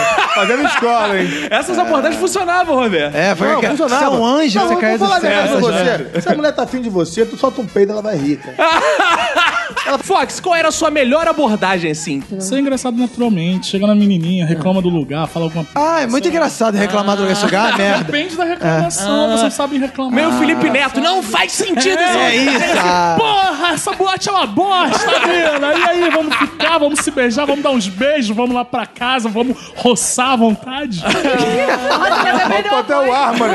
Faltou o oxigênio ali, velho. Você acha que as cantadinhas engraçadinhas não funcionam? Não, nunca funcionam. Mulheres, vocês gostam de abordagem assim, engraçadinha, assim? Depende, se for essa do tipo, eu serve. Se bem que eu rio de qualquer merda. Ah, eu vi! Se eu vou pegar o nome, ela vai rir. Ela vai rir com aquela risada de tipo, hahaha, muito engraçado, que babaca. Eu não sou o Sérgio Moro, mas vou resolver nosso problema na vara. Ah, boa. Essa aí tem uma coisa de atualidade. Isso é bom. De conhecimento geral. Olha... política, atualidade. Boa. Eu tenho uma tática que me falaram uma vez e eu falei assim, cara, nunca aconteceu comigo, mas eu acho que dá certo. O meu amigo não fuma, mas ele vai pro fumódromo com cigarro. E aí as meninas ficam, pô, você tem cigarro aí? Ele, tenho. E aí ele entrega o cigarro. Gênio. No caso, o cigarro dele era mó bonitão, rosa, sei lá, não sei o que. E aí ele começava a puxar. É, ele tinha trazido do Japão um cigarro. Aí, vou melhorar isso. Quer pegar foda? Vou melhorar isso. Vai pro fumódromo, você não fuma. Você tem cigarro e você arria o zíper e fala aqui, meu cigarro. Que isso? Que tu acha, não? Dá uma tragada. Não? Que isso? Não? Que isso? Mas não solta fumaça. Funcionário, a Nath ia rir, não é? Ia olhar pra mim e ia falar... Tá bom. Tá aqui no meu tiro, então bem maior. Então, eu tenho 2 dicas. Normalmente eu sempre puxo a conversa, né? É mais fácil, é mais fácil. Mais fácil. Então, quando tem foto de cachorro... Essa cantada eu já usei com algumas pessoas. Quando tem foto de cachorro, cachorro, eu mando, pô, botar cachorro no perfil é covardia e tal. Ah, gostosinho. Meu perfil tem dois. Eu tiro foto de cachorro no meu perfil. Vale a pena botar foto de bichinho. Vale a pena botar foto de cachorro. Agora só, eu só tenho gatos. Fica meio viado, seu botão. Fica. Não. Vamos ouvir as mulheres. Vocês olham no vale. Mulheres. Fica não. Não. Não fica porque você é o cachorro. Obrigado. Uau. E a outra dica que já me perguntaram, que eu fico puta quando me perguntam, o que você curte? Brother, eu curto tanta coisa. Seja mais específico. O que eu curto fazer? Fala assim, curta essa tua piroca. Onde você gosta de sair? Onde você gosta de ouvir? Agora, o que eu curto? Eu curto milhões de coisas. Eu falo assim, qual seria o convite irrecusável pra você? Pra te fazer? Muito boa. Eu sou um cara que eu faço a retórica na bola. Charmoso, cara. Até que enfim ele deu uma dentro. Quase 2 horas de gravação. Quase 2 horas de gravação, tá que filho, deu uma merda. Sabe o que eu tô achando? Que assim, eu sairia com o Bufão e você sairia. Eu tô gostando da conversa. O papo dele é gostoso. Qualquer pergunta que existe no Tinder eu faço, mas faço da maneira toda Bufão de sempre. Garoto. Ele trabalha na retórica. Ele parece ser atencioso, aquele homem, né? Que te acorda com flores, com café da manhã. Te acalenta, te afaga. Que te preenche. Parece que eu tô me vendo. Lindo, Bufão. Agora, sério, fala um negócio de descrição, de ser bonito, de ser feio e tal. Eu já tentei fazer o contrário. Já tentei, tipo assim, não quero saber de internet, de foto, de nada. Vamos fazer às cegas. E eu fui conhecer a prima de uma amiga minha chamada Alexandra Dias. Ela esteve aqui já, né? Já! Uma gaúcha muito bonita, muito gostosa, muito trabalhada no silicone. Sim. De passagem. Belo elogio pra você na mulher. Mulher de um amigo meu, então não foi falar muito. Foi 2 episódios não. anteriores a esse que tá no ar. Eu sei. Então, eu até cheguei pra ela e falei, porra, tem uma prima... gaúcha assim, igual você, pra me apresentar. Ela me apresentou uma prima. Sério? Olha aí. O telefone, liga pra ela agora, liga. Vamos lá fazer um show, você vai lá e conhece ela. Legal. Liguei pra ela, falei, vem cá. Depois do conversa, se descreve também, como é que você é? Ela, não tem a Xanda? Falei, tem. Sou igualzinha a ela. Só que a Xanda é um pouquinho mais alta, um pouquinho mais magra, um pouquinho mais nova e um pouquinho mais bonita. Legal, deu pra desenhar a tua imagem aqui na minha cabeça. Ela, e você, guri, como é que você é? Eu falei, não tem um Vin Diesel? Eu sou um pouquinho mais baixo. Deixei no ar, sabe como é que é? Sou careca igual. Boa. O Bufão tá me trazendo várias questões que eu tô pensando e repensando minha vida. Ele tá querendo mudar de lado. O que você tá instalando aí no teu celular aí? Eu tô olhando assim pro Bufão e tô pensando assim, né, do meu visual, como eu era, aí o meu approach. Tem alguma coisa que vocês olhem na foto, tipo o cavanhaque do Bufão, que chama a atenção, assim, que você fala, cara, esse cara tem um cavanhaque maravilhoso. Sensual. Ardente. Tem alguma coisa, assim, física que vocês olham os olhos azuis, ou alguma coisa assim que chame a atenção? Eu gosto de homem barbudo. Eu falo, barba é o seguinte, homem odeio. Exato. O teu cavanhaque... O teu moleque falou pra mim, eu até sairia contigo, mas cheira barba. Eu falei, então escolhe um sem barba que é mais fácil. Tomar no cu, então... porra. Bem delicado, gostei. Então, porra, a mulher vai me botar condição agora quando, porra, eu for casar com ela... Seu corpo, suas regras, pô. É claro. Não tem condição. Vai me mudar na barba, mano. Emagrece também um pouco. Bota uma peruca, fodeu, vai mudar outro cara. Raspa esse bigode aí, mano. Vai querer ficar parecido com o ex dela, só pode ser. O Bufão não pode tirar o cavanhaque, senão ele vai achar que ele é o Sargento Pincel. Eu vou ficar parecendo... Imagina, eu careca sem cavanhaque, fico parecendo um dedão de pé, sabe, galera? Pegar aquele dedão de pé com encravado, não se barba, mano. Só aquela porra redonda. Nath, você tem alguma coisa física assim? Sorriso. Ah, ela é toda divertida, né? Sorriso. Ela é toda divertida. Gente, homem com sorriso. O Fão está sorrindo pra Nath nesse momento. Sorrindo muito. E eu quero avisar o Roberto que ela riu. Teu futuro cunhado é o Bufão de... Depois do Vini correr, teu futuro cunhado... Tô bem de cunhado pra caralho. É o cobrador de vão que faz stand-up comedy. Eu quero dizer aqui pra você, como consolo, eu só faço filho bonito pra caralho. As 2 filhas são modelo e meu filho ganha bonito pra caralho. Olha aí. Que vantagem. Que vantagem. É bonito, olha que enfim, sorrisos. Mudando de assunto. Tava querendo só fazer uma comparação aqui, porque hoje o mundo tá muito individualista, né? Muito superficial, muito individualista. E eu acho que... Não sei se vocês lembram daquele brinquedinho chamado Tamagotchi. Claro. Que era um simulador de animal de estimação. Sim. Hoje em dia nós temos uma versão popular do Tamagotchi, né? Um Tamagotchi. É o disco dessas mulheres do sertanejo nova aí, sabe? Como é que é o negócio? Tem uma coletânea daquelas músicas, ela vive todas as emoções de um casamento, de um relacionamento, sem estar em um relacionamento. Ah, eles simula. Ela se apaixona, ela é traída, ela bate, ela briga, ela dá esculacha, ela é esculachada. Eu acho que vem daquela porra, aquele disco que a porra do consolo, a mulher fala, não tem preciso mais de homem pra porra nenhuma. Ah, você acha que as mulheres hoje, graças ao sertanejo, estão dando menos atenção aos homens? A sua denúncia, calma aí, uma denúncia. Denúncia, o trilha de denúncia. Homens, trilha de denúncia. As mulheres estão trocando homens por sertanejo de mulheres. É, exato. É isso. Aquela autoajuda que as mulheres... Maiara e Maraíza. Sertanejo autoajuda, é o nome? Maiara e Maraíza, eu sou poderosa, eu mandei... Eu vou te dar R$50 pra tu pagar o motel. Que mulher é essa? Que acha que ia viver, ia ganhar o céu de um cara que o cara pagou, levou ela pra lua de mel no motel, cara. Essa mulher é uma tapada, meu irmão. Ela só tinha como ser traída mesmo. É mesmo, né? Isso. Passou errado o casamento. É, rapidão, só uma coisa. Vocês me pularam aí na porra dos conselhos. Eu vou pedir um conselho para um amigo meu que não é roteirista. Ah, cara, sim. O meu amigo, ele saiu com uma... Ele começou a conversar com uma menina no rap. Nem foi no Tinder. Esse é aquele que tu arruma pela proximidade. Não cruza com você, não. E aí cruza ele começou a sair com... Ele começou a conversar com uma menina que tava dando ali menos de 200 metros dele, porque eu acho que... Tava dando a 10 de... Porra, tava dando pertinho. Era vizinha. Aí ele falou, é você? Tá. Aí, ela primeiro que ela falou assim, que ela morava numa rua depois. Porque ele falou assim, pô, eu tô vendo aqui que nunca sai a distância, você mora por aqui. Ela, eu moro numa rua depois. Aí, beleza, tá, ficaram conversando um tempinho, aí saíram. Na hora de voltar do primeiro encontro, já tinham se beijado e tal, não sei o que lá, ele descobriu que ela morava na mesma rua dele. Aí já começou aquele papo estranho, né? Aí foram pra marcar um segundo encontro. Aí ela desmarcou em cima da hora, tipo, ele já tava arrumado pra sair e tal, desmarcou em cima da hora. Ela deu uma desculpa qualquer, tá. Só que aí ele continuou insistindo. E eu, como um bom amigo que sou conselheiro, eu falei pra ele algumas vezes, cara, não fica insistindo nessa mulher, essa mulher aí já tá sendo estranha e tal. Beleza, foi insistir. Ficou saindo com ela um tempo, do nada a menina parou de falar com ele. Parou de falar, ele ficou arrasado, parou de falar. Só que aí tem um porém, ele foi na casa dela e deixou o boné dele na casa dela, um boné muito especial. Um boné muito que ele gostava muito. Mas ele esqueceu ou deixou de propósito? Ele esqueceu na casa dela. E a menina não devolveu o boné até hoje. Ele deve cobrar o boné, ou ele não deve cobrar o boné, sendo que ela é quase vizinha, ele sabe onde ela mora. E eles de vez em quando se esbarram. Mas ele não quer mais nada com ela mesmo. Não, ele só quer o boné de volta. Então pede a porra do boné, porra. Deve cobrar o boné. Você pode ir lá na casa da menina e cobrar o boné.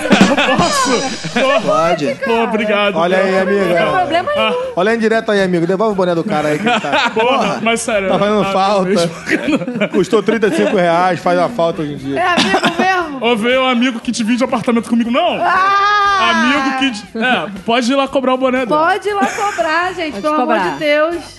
Pode? Só isso que vocês estão dizendo? Você bate lá na porta, sempre, não precisa, gente. Às vezes não precisa nem... E se ela quiser, ela. Como seria uma abordagem pra cobrar o boné? Manda uma viragem pra ela, tem contato dela. Se meu cabelo tá ruim. Ele ainda tem o contato dela? Cara, ele ainda tem ela lá relacionada no rap. Eu acho que ela ainda não bloqueou. Mas ele não tem nenhum outro WhatsApp, né? Ele foi na casa dela. Mas ele sabe onde ela mora? Sabe. Então ele... Das duas, uma. Se ela não bloqueou ele no rap, ele pode ir lá no rap e falar, oi, aí, beleza, tudo bem? Meu bordão lindo. Deixa eu te falar, queria muito o meu boné que eu esqueci. Tem como você deixar na portaria? Porque eles nem precisam se encontrar. Eu tenho uma outra sugestão. Eu tenho uma sugestão que é você ir no Reclame Aqui e abrir lá um... Muito melhor. Maldito rap. Foi lá, pegar a mulher. O que você faz na hora do sexo pra não poder nem olhar pra cara da mulher depois disso? O que você faz na hora do sexo pra não poder nem olhar depois pra cara da mulher? Que acabe com a relação. Não, porque toda mulher que eu tive na minha vida, eu conheço bem. Eu vou lá, pego, empresto dinheiro. O que ele fez que pegou? Empreste dinheiro, é bom. Não sei. Na verdade, foi a mulher que parou de falar com ele. Uma coisa que ele... Vai lá, bate na porta. Meu boné, mano. Quer ver uma coisa? Eu também, eu tenho amizade com todos os... O máximo que vai acontecer, ela vai levantar assim, sabe da cultura do estupro? Como é que é o negócio? Sabe uma coisa que pode sensibilizar muito ela? Ele mandou uma mensagem assim: olha só, eu comecei a fazer químio, eu preciso de um boné pra proteger minha careca. Ela vai lá, claro, aí ela pronto, ela vai ser. Ninguém pode dizer que a gente não tá dando soluções. Eu só tenho uma péssima notícia: vai que ela vai fazer uma macumba com boné, não vai poder devolver. Boné tem muito cabelo, é complicado. Ou então você vai lá e rouba um chapéu dela também e fica elas por elas. Exato. Ou então você vai na Saspen aí e compra um boné. Eu faria isso. E para de chorar, cara. Para de encher a porra do saco, cara. Mas é um boné especial pro cara, pô. Sei. Nath, você que tá bandida, você que tá aí pistoleira, eu quero saber. Eita. Você que é o gatilho mais rápido do Velho Oeste. Caraca, tô com medo. Eu quero saber, assim, quais suas histórias, assim, desses encontros pós-vini correístas, assim, o que já aconteceu nesse mundo? O que houve, assim? Eu tive muitos encontros normais, mas teve encontros normais. Me assustou um pouquinho. Bom, depois do vini também tudo é normal. É, exato. E já é um lucro, né? Coisa é.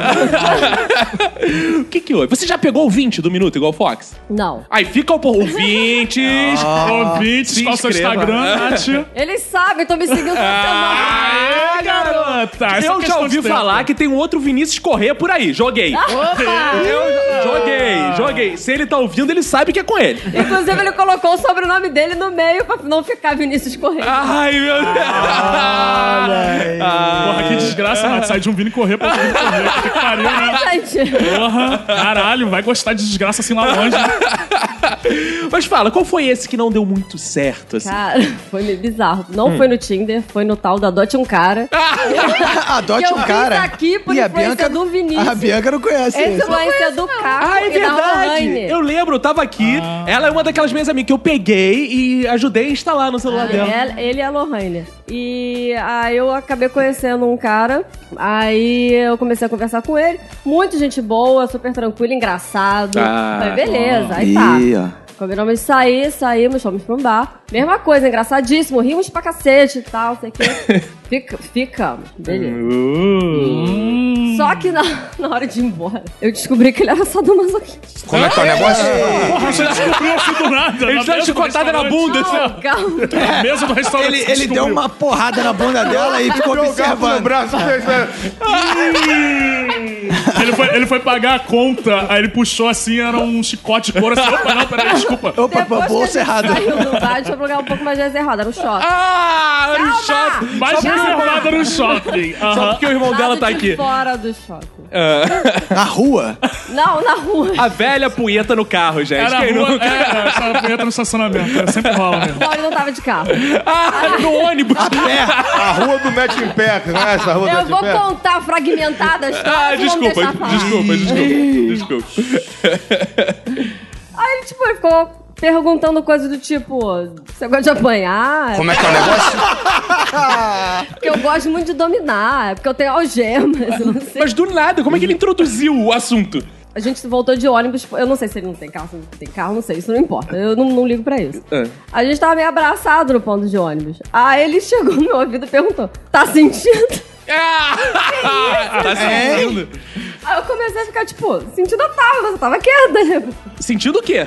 Sentindo, né? Sentindo as coisas. A estaca. Dele, Aí ele começou a tirar onda de piroca gigante. Isso. Aí nessa ele começou a falar as paradas. Ah, porque eu gosto muito de dominar, você gosta de apanhar, não sei o quê. Cara, que diálogo maravilhoso, né? Eu fico imaginando a Nath só ouvindo assim, como é que é o negócio? Como é que é o negócio? Ela ia ficando se sentindo agredida. E ele gostava, porque ele gosta de... Exato. Não, gostava de ver aquilo. Não, ele percebeu e parou. Só que a gente foi pra casa e tal. Pra dele? Dizer, não, eu fui pra minha casa. Tá. Só que do nada, de repente, no WhatsApp, ele começou a me bombardear de fotos. Dele? Dele. Que isso? De graça, qual é o WhatsApp? Não, esquece. Realmente era grande? Era. Aí eu dei um bloco, cara. Porque, né, porra, a mulher, todo mundo sabe que gosta de pau pequeno. Por aí as mulheres falando. Claro. Não foi pelo tamanho. Toda mulher gostaria de ter seu Christian Grey, agora ela tá reclamando por quê? Mas levou ela de ônibus, Christian Grey, o dinheiro não, o sadomasoquismo. Eu achei que ele ia perguntar sadomasoquismo. Primeiro encontro com a garota, porra, tu vai começar a falar dessa merda? Espera pelo menos o terceiro, né? Dessa merda não, respeite as diferenças. Fala aí, Bianca, o que já aconteceu contigo, assim, de inusitado? Graças a Deus, nenhum sadomasoquista. Que bom. Ufa. Mas assim, já aconteceu de eu ter pego um cara bem baixinho. Mas nada demais, assim. Mas você não imaginava que ele era tão baixinho? Nunca. Até porque eu nunca fui ligada em altura, então eu não pergunto. Eu conheço muitas amigas minhas que a primeira coisa que faz é perguntar quanto a pessoa mede de altura. Tem de altura. E tem que ter quanto, mais ou menos, para as suas amigas? Para as minhas amigas, essa menina que é alta tem que ter 1,75 pra cima. Tô na faixa. Pra chupa, ela, Roberto! Eu também tenho. Basta no seu ou não, praticamente. Aí eu cheguei... Eu tenho mais de 1,75. Eu tenho mais de 75. Qual é a sua altura? Alto, mede aqui. 1,76. Alto. Aí quando eu cheguei no bar, o garoto já tava sentado. Então, tipo, não tinha como perceber. Sentei do lado dele. Você chegou, foi mais ou menos assim. Você chegou e tava olhando e, pô, tá atrasado. Ele embaixo assim, tô aqui! Na cadeirinha de criança. Ele tava na cadeirinha de criança. Aí parecia que tava na... Chegou no bar e já tava sentado. Ele nem levantou assim pra te dar um beijinho. Claro que não. A estratégia dele é essa. Ele não levantou? Não, não levantou. Claro, pô. Tá certo. Senta aí. Falei, mas o maluco, aí, ele ia querer pegar ela sentado o dia inteiro. Vai, cara, então, olha só. É sentado. Aquele velho de estar na horizontal, todos têm o mesmo. Você escutou a abordagem dela? Você falou. E aí, beleza? Como ninguém assim, meu irmão. Eu falo, fudeu. Não, e aí, beleza. Não, calma aí. E aí, beleza, um baita do bordão, pô. Não tem viagem que ai, gente, eu só mando e aí, beleza. Pô, e aí, beleza é o melhor bordão que tem. Mas, enfim, sentei, conversei, fiquei lá conversando. Daqui a pouco tô me atracando com o menino e tal. Blá, blá, pegando, beija pra um lado, beija pro outro. Aí ele falou assim, ah, pô, meus amigos estão no bar ali da frente, vamos lá? Ah. Sim, vamos, demorou. Na hora que ele levantou, brother. Ah. Ele era muito baixinho. Deixa eu entender. Muito baixinho. Você atracando com ele, te levou pra ver os amigos dele? É. Que dinâmica é essa? Que faixa azul, cara. A gente tava bebendo num bar, eu e ele. E aí a gente tava conversando e tal, e falamos de balada, de rock e tal. Lá, e ele falou assim, pô, meus amigos estão tocando no bar da frente.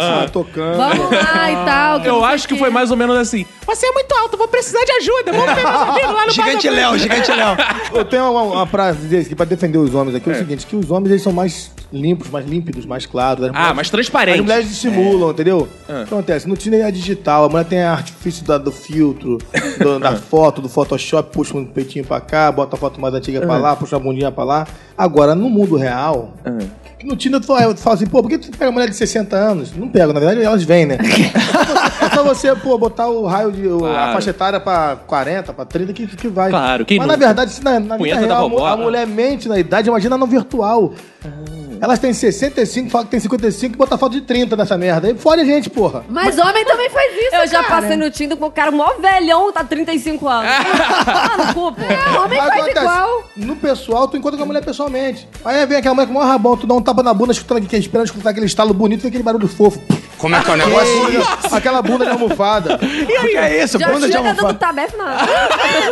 E a beleza? O bufão era o sádico. Não, eu tive uma namorada, tava saindo com ela de uns 2 meses. Aí, porra, eu tava dando uma diarreia. Sério? Eu fui no banheiro do posto, não tinha papel higiênico. Eu voltei, procurei ela, falei, pô, me presta esse papel que tu guarda, bota no bojo do sutiã aí, que eu tô precisando de papel. Isso? Ela botava meio rolo em cada bojo e achava que passava despercebida. Ela no motel, ela disfarçava e tirava. Calma aí, deixa eu traduzir essa história pro ouvinte, que é maravilhosa, que eles devem estar incrédulos. Você deu uma caganeira quando foi encontrar com a mulher e ela enchia os peitos com papel higiênico. E ela achava que travesti, malandro. Isso era um traveco. Que experiência boa você teve na sua vida, hein, cara? Cara, se não era um traveco e botava enchimento de papel higiênico, era a Nath, cara. É a mulher que entrava com o negócio. Como é que é o negócio? Você não bota enchimento de papel higiênico, não? Não, eu admito que não tem peito. Vou falar uma coisa, pra terminar a história. Ela achava que tava sendo batido, mas, porra, não tem como, cara. Só aquela badaloquinha de papel agarrado no suor. Aquela luz violeta do hotel acendia aquele papelzinho assim, branco. E eu ficava, caramba, ela achou que eu não reparei essa merda. Eu saía com a porra da minha barba cheia de papel agarrado na... Cara, como é que é sair assim com a mulher que você tem os peitos maior que ela? Na época eu não tinha. Isso deve ser meio bizarro, né, cara? É constrangedor. Imagina, você sai com a Nath, tira a camisa e fica aquela... Então é engraçado que ela acha que a gente não vai perceber. Porra, vem com o maior peitão, entra pro banheiro, sai, porra, tá, olha, parece que tem 2 berrugas, sério. Aí tu olha pra aquela barba e fala, cadê? E ela acha, acho que tu não tá reparando. Mulheres, homem bota enchimento na cueca também, pra aparecer. Você já aconteceu de sair com homem e ser muito... Homem põe rola de papel higiênico. Já existe. Já aconteceu algum problema, assim, desse cara, quesito? Cara, eu já saí com um cara que tinha muito pequeno. O que é muito pequeno? Assim, era muito pequeno. Era esse maluco baixinho? Pequeno, era muito pequeno. Então não tem imagem, deixa eu ilustrar a imagem que ela fechou a mão toda e diz que não vazou a cabeça pra fora da mão. Exatamente. Era menor que sua mão, era assim. Era grosso, mas era muito aquela pequeno. Aquela punha tinha 3 dedos, sabe? De 3 dedos, sei. E o mais engraçado é que... De 3 dedos, A gente tava de luz apagada, então tava um breu total. Então na hora que eu peguei, que eu fiz assim, eu falei assim, caralho, eu quero acender essa luz pra poder ver. Porque eu não estou acreditando que é tão pequeno. Tem que ter uma meia luz. Ela ficou igual o Van Damme naquele filme do Dragão Branco. Foi horrível. E aí, como é que faz? cara, como é que faz? Não faz, né? Você pega e vai embora. Mas ele às vezes pode ser bom ali, de linguada, de dedo. Não, é aquele velho ditado, quando tiver língua e dedo, nenhuma mulher mete medo. Não. Assim, suponhamos que eu tivesse nesse caso. É. O que o homem pode fazer? Um amigo, não um amigo seu, melhor um amigo seu. Ou o nosso ouvinte, né? Isso. A gente tem ouvinte baixinho, a gente tem ouvinte sadomasoquista. Maldotado. A gente tem ouvinte maldotado, qual o problema, né? Vocês podem cogitar, clicar no e-mail, aumente seu pé. É verdade. Não funciona. Não caiam nessa que não funciona. Ou talvez o Boston Medical Group pode ajudá-lo. Mas não tem, então, solução pra isso. Na verdade, muito bem os periféricos, né, gente? Eu acho que deve ir na Papagê dizer que é sapatão, fazer um clitóris dentro da Papajada. Vai ter que compensar. Eu sou mulher. Rolou ou você foi embora? É, rolou, né? Rolou na boca, né? Porque, porra, só tava ali, né? Já tava ali, porra. Não tava fazendo nada. Ia pra casa fazer o quê? Agora eu entendi esse termo meia boca, né? Só encheu meia boca. Entendi. A outra ficou suviando, vazio. Entendi. Literalmente. Fox Xavier. Oi. Você, antes dessa sua fase apaixonada e tal, eu lembro que você foi um moleque meio Tinder, assim. Moleque piranha. Algo já deu errado, assim, ou já foi muito bom no encontro de Tinder que você vale a pena nos contar? Um dia eu tava no Tinder de bobeira em casa, assim, aí dei match com uma menina, aí ela já veio falando comigo, já de cara. Eu falei, porra, legal, a mulher aqui já começa a falar, maneiro. Ela começou a rir da minha descrição, sempre coloca uma descriçãozinha assim, bem engraçada e tal, aí tinha alguma coisa falando de Wesley Safadão e Molejo. Nossa senhora, me dê a mão, cuida do meu coração. Amigo, se eu vou pegar uma mulher, pelo menos que essa mulher goste de Wesley Safadão e Molejo. Um bom gosto musical. Meu Deus, claro. Eu nem vou comentar isso. Aí eu levei a conversa pro WhatsApp, a gente ficou conversando e a gente ficou de marcar, né? Aí, vamos marcar esse fim de semana? Vamos. Aí marcava. Aí, no dia, ela pegava, dava uma desculpa e desmarcava. Vamos marcar? Vamos. Aí ela já marcava o outro, já dava desculpa e já marcava o outro. Cara, ficou nisso umas 5 semanas. Que isso, gente? Aí eu já tava, tipo, cagando já. Ela tinha me adicionado no Facebook e outras redes sociais. Aí eu fiz check-in numa rede social só disso, check-in. Aí ela viu que eu tava perto dela. Ela falou, pô, vamos se encontrar, tal, não sei o quê, beleza. Aí quando eu cheguei lá, ela... Primeiro que ela não parecia quase nada da foto. Tipo, ela usou umas fotos muito antigas, provavelmente. É tipo o Michael Jackson na parte da infância. Exato. Ela usou umas fotos muito antigas, provavelmente. E ela estava com a prima, entre aspas, prima, que depois eu descobri que era a mãe dela. Como é que é o negócio?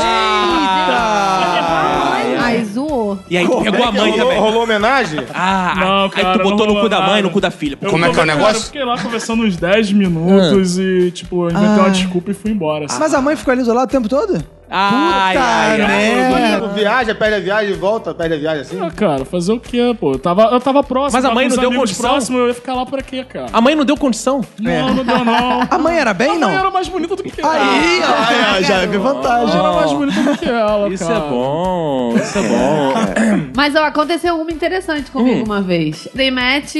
E aí, na hora que ele veio conversar comigo, ele já veio que, e aí, vamos marcar, eu te encontro num motel, com a luz apagada, eu te como, pago o motel, vou embora, que não sei o que lá, isso é história pra você contar pras suas amigas.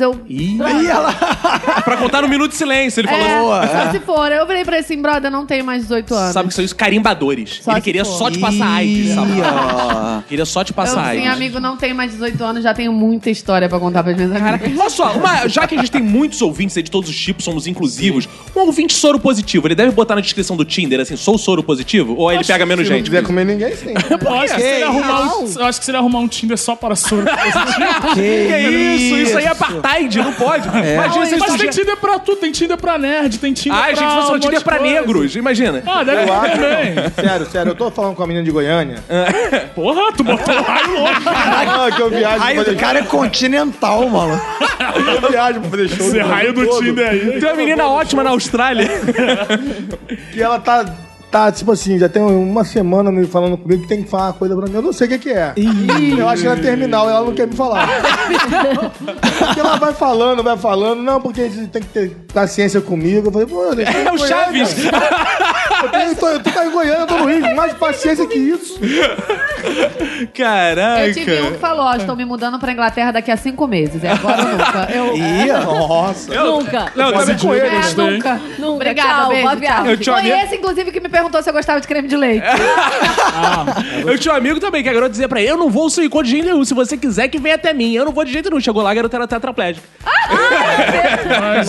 Acontece, né? Acontece. Esses meus amigos também, eles dizem que tem uma coisa comum. Por exemplo, tem uma amiga minha que tava contando uma história que ela e a amiga que ela divide apartamento, as duas receberam do mesmo cara, talvez por isso você usa aplicativo, exatamente a mesma cantada. E ela é elaboradinha, assim, não era qualquer cantada. E o cara ficava mandando aquilo pra todas. Amor, isso acontece? Eu tenho uma amiga minha que ela deixa o negócio no bloco de notas. Ela só copia e cola. Ela só copia e cola. Tipo, pergunta, e aí, o que você faz? Ela vai lá no bloco de notas, ela já tem o texto pronto, ela copia e cola. Gente, que posso ler o meu aqui? Por favor, lê o seu, por favor. Vai falando que eu vou achar aqui. Não necessariamente se eu vou sair com o cara no Tinder, eu vou pegar ele.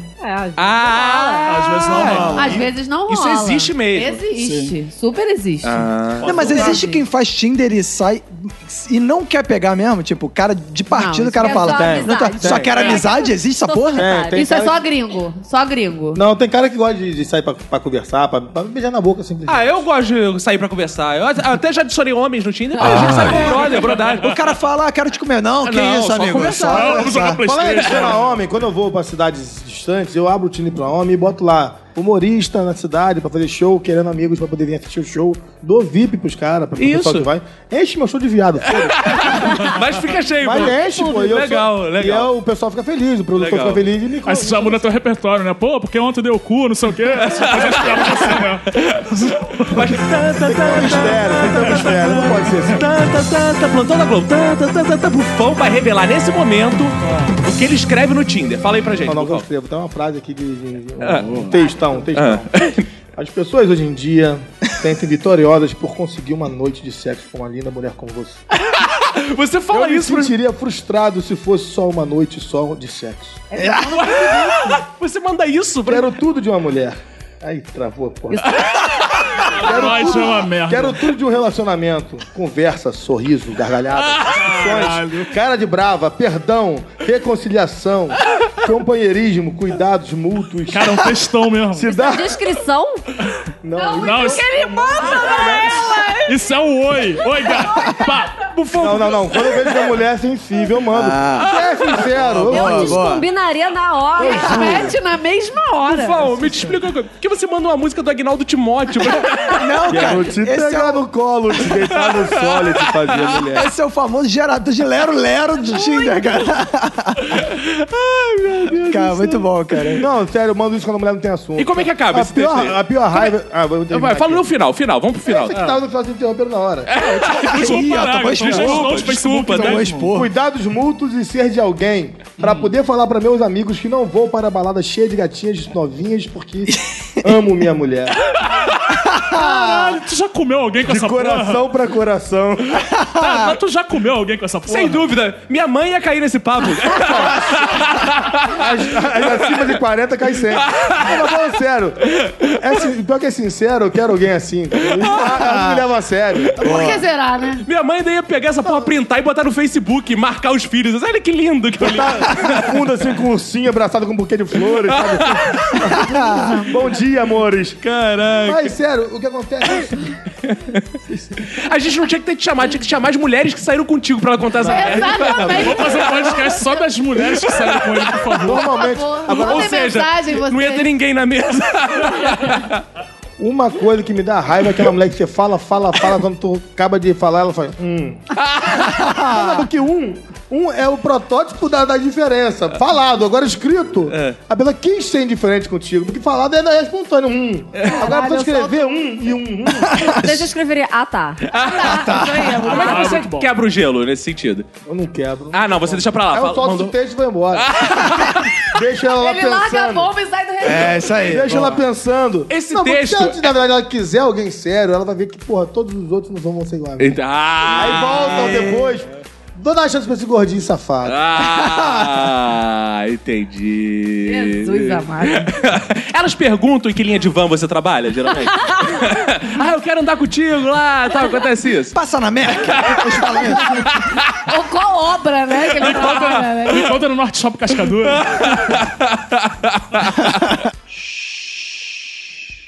Eu ando com um celularzinho fake aí e tal.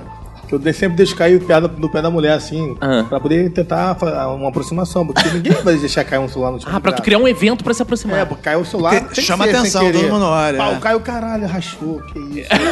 Posso pegar aí? Porque a mulher tá parada de celular, eu posso pegar aí? Você vai se assustar, não, né, senhora? Aí, senhora! Senhora. Tem que chamar de senhora, porque a mulher que tá afim de ficar contigo, ela não deixa de chamar ela de senhora. Ah! Ela fala, senhora, não, que isso. Senhorita. Caraca, que vai ter de ouvinte quebrando o celular nesse momento. Gente, eu conheci o celular do ladrão. Agora o celular da pegação é novo pra mim. E funciona, cara. Já peguei algumas. Olha aí. Inclusive tinha uma que tinha 48 anos só. Legal. Só. Novinha, saiu agora do forno. E aquela que tu deixou cair o celular, ela pegou o celular e saiu correndo. Não, sério, eu vou falar a verdade pra você. Teve uma mulher do Tinder que bateu minha carteira. Como é que é o negócio? Sério. Ela levou embora a minha carteira. Como foi isso, cara? Ela foi, a gente foi pro lugar. Ela, não, vamos pra balada, um open bar. Fomos pro open bar. E quando eu fui pagar o Uber, não tinha carteira no meu bolso. Ih, rapaz, e aí? E aí? Ela tava na sua presença ainda? Na verdade, ela tinha deschavado na hora da saída, né? Caraca! Aí ela foi embora, eu meti a mão na carteira pra chamar o Uber, eu falei, meu celular, minha carteira foi embora. Eita! Porra, se ela negou que eu levasse ela em casa de Uber, ela sabia que eu não ia ter o dinheiro pra pagar. Ela nem pra me dar uma carona pra mim, né? E você voltou a falar com ela em algum momento? Eu tô falando com ela até hoje. A definição de mulher de malandro. Por isso tu disse que perde R$100 por semana. Mas ela devolveu pelo menos os documentos? Chega lá, pô, valeu, isso aqui acontece, né? Às vezes a mulher rouba. Mas, pô, me devolve os documentos, pelo menos. Mas são os documentos é que ele queria mostrar pra ela. Ah, é verdade. Na verdade, ela bateu a carteira dele pra ter um motivo, pra ter um segundo. Ah, isso aí. Isso aí. É o mesmo que aconteceu. Eu fui buscar minha carteira com ela. E aí rolou. Ela era tipo Lula. Lula ladrão roubou meu coração.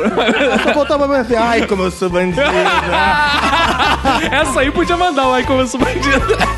Eu vou usar essa tática no meu próximo vídeo.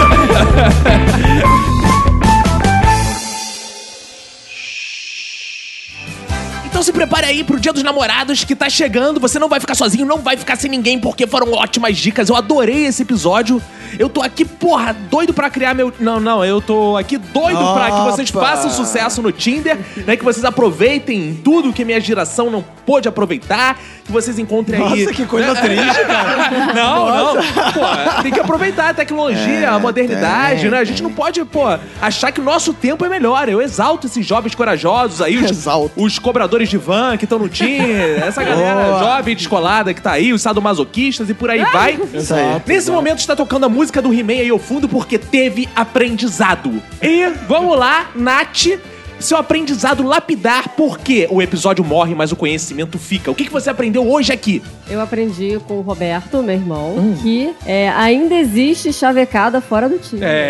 Olha aí. Porque existia, né? Olha, minha esposa tá ouvindo. Existia. Porque o Roberto é o criador do bordão. A fila anda. Exato. Mas ainda verdade. Tem como enfrentar a timidez e ir em frente. Bufão Digital, nosso sargento pincel de cavanhaque. Diga para nós, qual foi o aprendizado que você teve aqui conosco? Na verdade, eu acredito que não tenho aprendido porra nenhuma. Que isso, cara? Que isso? Na verdade, eu não consegui ainda tirar uma conclusão do que é o relacionamento. O importante num homem não é só os sorrisos, o bem vestir-se, a boa aparência como bufão, mas a inteligência, a sabedoria também. Isso chama muita atenção nas mulheres, né, Bianca? E um peru de 20 centímetros. Bianca 5D. Diga pra gente, o que você aprendeu com o episódio de hoje? Eu aprendi uma ótima cantada. Que é fingir que tá morrendo engasgado, sufocado. Vai chegar numa mulher. Não sei como é que isso aqui deu certo. Cara, é porque a minha ideia, a minha expectativa era eu fazer assim. Ela, vou te fazer respiração boca a boca. E não deu certo. Com 12 anos. Fazer o quê? Ah, vou tentar isso no próximo date. Boa! Esse é um bom... não cantada, mas uma descantada. Tipo, pra evitar a pessoa... E esse maluco do Tinder é meio ruim. Sai fora. Eu já tenho asma, então já é meio errado. Olha aí, viu? Fox Professor Xavier. Diga pra gente qual foi o seu aprendizado de hoje. Eu aprendi que se você curte um BDSM, não é pra ficar abordando a gata no ponto de ônibus falando que você curte isso. É. E nem ficar mandando 20 mil fotos da sua piroca depois. Vai fazendo mais devagar. Mais devagar. Roberto, o que você aprendeu no episódio de hoje? Ah, eu aprendi que no Tinder você corre o risco de pegar uma mulher com um peito de papel higiênico e uma bunda de almofada. E eu, no episódio de hoje, aprendi que nas relações atuais, o sertanejo universitário está substituindo nós homens. Muito obrigado. Esse foi nosso episódio de hoje. Até.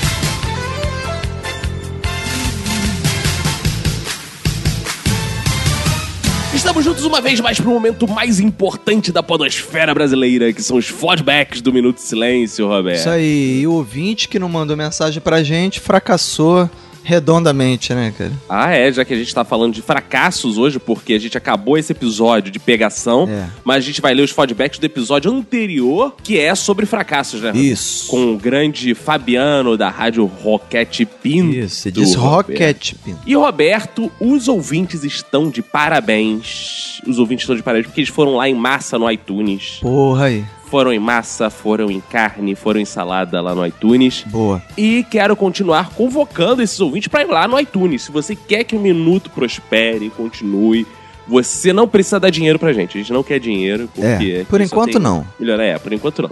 Você vai lá e comenta, porque ao comentar você destaca o Minuto de Silêncio entre os melhores podcasts.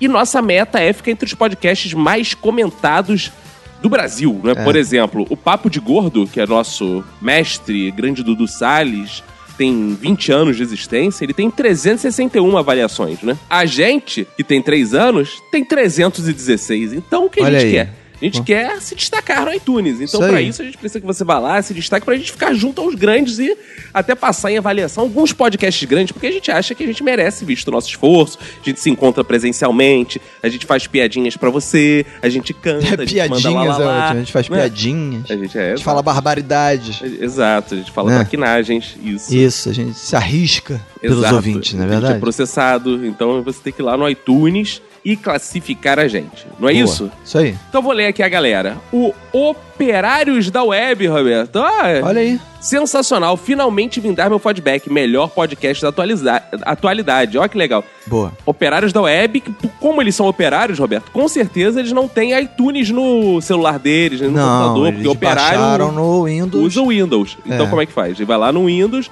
vai no Google, digita iTunes. Aí entra lá no iTunes, faz um cadastro, mesmo usando o Windows. Faz o download, baixa lá, usa, pronto. Faz o comentário, maravilha. Exato. É bom que a gente populariza o iTunes pro Windows isso também. Aí. Então a galera verdade, que tem o Windows tem direito de usar iTunes. Exatamente. Tem quantas estrelas aí do lado? 5 é o que diz o El Fernandes. Boa. Roberto. Melhor que suco de laranja. Muito obrigado. É Hugo Overdose, Roberto. Hugo Overdose? Que é isso, cara? Excelente. É o que diz o Cássio Roger, Roberto. Muito obrigado, Cássio Roger. Um ouvinte aqui criou um nome só de lá.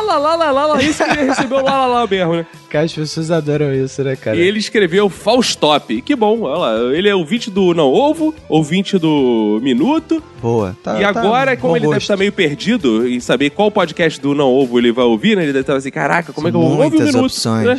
Podcast é bom que dá isso, dá pra ouvir os 5, cara. Exato. Olha, tem 5 dias na semana e 5 dias úteis. Aí já tem a quarta é do Minuto, né? Exato. Os outros dias aí você se vira aí, vai ouvindo os outros. O Leonardo Lino Roberto escreveu Faustop, ó, mais aí, um ó, outro Faustop, que beleza. Aí. Viu? O Pintinho Abelhinha, Roberto, escreveu aqui, garante boas risadas, sensacional, muito bom, 5 estrelinhas. O Dante88, muito bom, 5 estrelinhas. O Ricoleta, 5 estrelinhas, grata surpresa, muito obrigado, gente, a vocês que foram lá e comentaram no iTunes. Façam isso, mas não basta ir no iTunes. É. Se você já foi no iTunes, ou se você tá com muita preguiça de ir no iTunes, você é um merda, ok? Não, mas, mas tem uma chance de perdão. Que é falar pessoalmente, espalhando a palavra pros seus amigos. É, isso aí, catequizar as pessoas, os selvagens que ainda não descobriram o Minuto de Silêncio. Exato, você vai lá no celular desse inculto, dessa pessoa atrasada que não sabe o que é um podcast. Isso aí. Instala o agregador de podcast no celular dela, baixa todos os episódios do Minuto e fala, vai ouvindo isso aí, cara, que tu vai se amarrar. Isso aí. Aí vocês vão ter assuntos, cara... Inclusive, a gente tem muitas experiências que não foram pro ar ainda, porque as pessoas pediram certo anonimato, né? Mas esse episódio de pegação, cara, a gente ficou sabendo que tem muita gente que tá usando na descrição do Tinder, assim, ouça o Minuto de Silêncio. E tá pegando geral. E tá, porque e é a galera que ouve o Minuto de Silêncio. É. Então, se você botou na sua descrição do Tinder, ouça o Minuto de Silêncio, manda pra gente que a gente vai divulgar. Isso porque você que autoriza. É um filtro bom, inclusive, né? Que aí se todo mundo que ouve o Minuto de Silêncio põe isso no Tinder, a pessoa já ouve ali e fala, porra, esse malandro aí é porra, gostei. Aí já dá um match. Aí, ó, pô, essa menina aí, pô, tá ligada. Já dá um match ali, pô. Exato. Entendeu? Então faça isso. Diferencial, é um diferencial. Exato. Faça isso, ouça o Minuto de Silêncio. Você que botou isso no Tinder, você tá concorrendo a ganhar um match de alguém aqui do programa, se você botou isso lá no seu Tinder. Então faça isso e concorra. Excelente.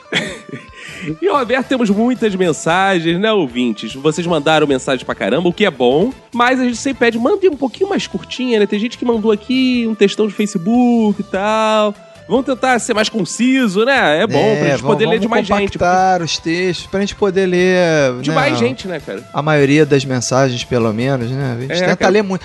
Qual podcast que lê tanto feedback quanto o nosso? Aí, agora você vai lá, no Nerdcast, o cara lê 3, 4 mensagens no máximo, cara. Exato. Aqui a gente lê pra mais de 10, cara. Porra, então, tem que dar espaço pro Leo dos coleguinhas, né? Não? Exato. Então, quanto mais curtinho vocês mandam, mais a gente consegue ler. É. Então, eu vou começar...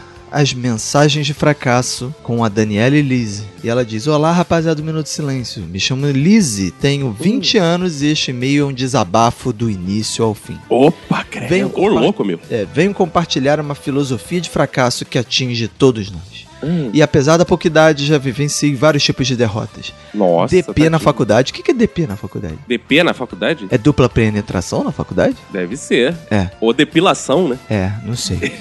Pagar 4 vezes o reexame da carteira de motorista e passar porque a instrutora teve pena. Ah, que bom. Em uma discussão com o namoradinho, dizer que talvez devêssemos terminar, esperando um não, eu te amo, e receber um acabou então, nunca mais fala comigo. E logo em seguida ser bloqueada na vida da pessoa. Ela tá arriscando muito nessa vida. Ela tinha um namoradinho... E vai falar pro coitado do meu namorado. Talvez devêssemos terminar. Cara. Pô, você tá apostando muito na minha vida. Isso eu acho meio cretinice, cara. Que a mulher faz essa porra. Entendeu? Calma, Lizzy. Lizzy, vamos devagar, isso não se faz, não, entendeu? Aí deu mole demais também. Baby Lizzy, vamos lá. Além disso, já vivenciei aquela situação maravilhosa em que a mãe diz que você é uma puta. Ah, minha mãe disse isso direto pra mim. Pra você? É. Você é uma puta. Não, mas é que a mãe da Lizzy quis dizer pra ela, você é uma puta filha. Que a Lizzy é muito apressada, ansiosa, cara. A mãe dela, ansiosa, ela não deixa a pessoa terminar de falar, não, cara. Ela ia falar uma puta filha, é isso. Isso, cara. Uma puta ser humana. Isso. É, que nunca vai ser ninguém na vida e vai fracassar em qualquer coisa que fizer. Que isso. Além de perceber que as pessoas que eu considerava amigas combinavam entre si para ignorar minha existência e mais tarde notar que meus melhores amigos se diziam ocupados enquanto marcavam festas e idas ao cinema que eu ficava sabendo só quando via as 300 fotos no Instagram. Mas isso com todo a explicação mundo de que eu quase nunca queria ir e de que era uma pessoa sempre triste. Sim, de fato eu sou.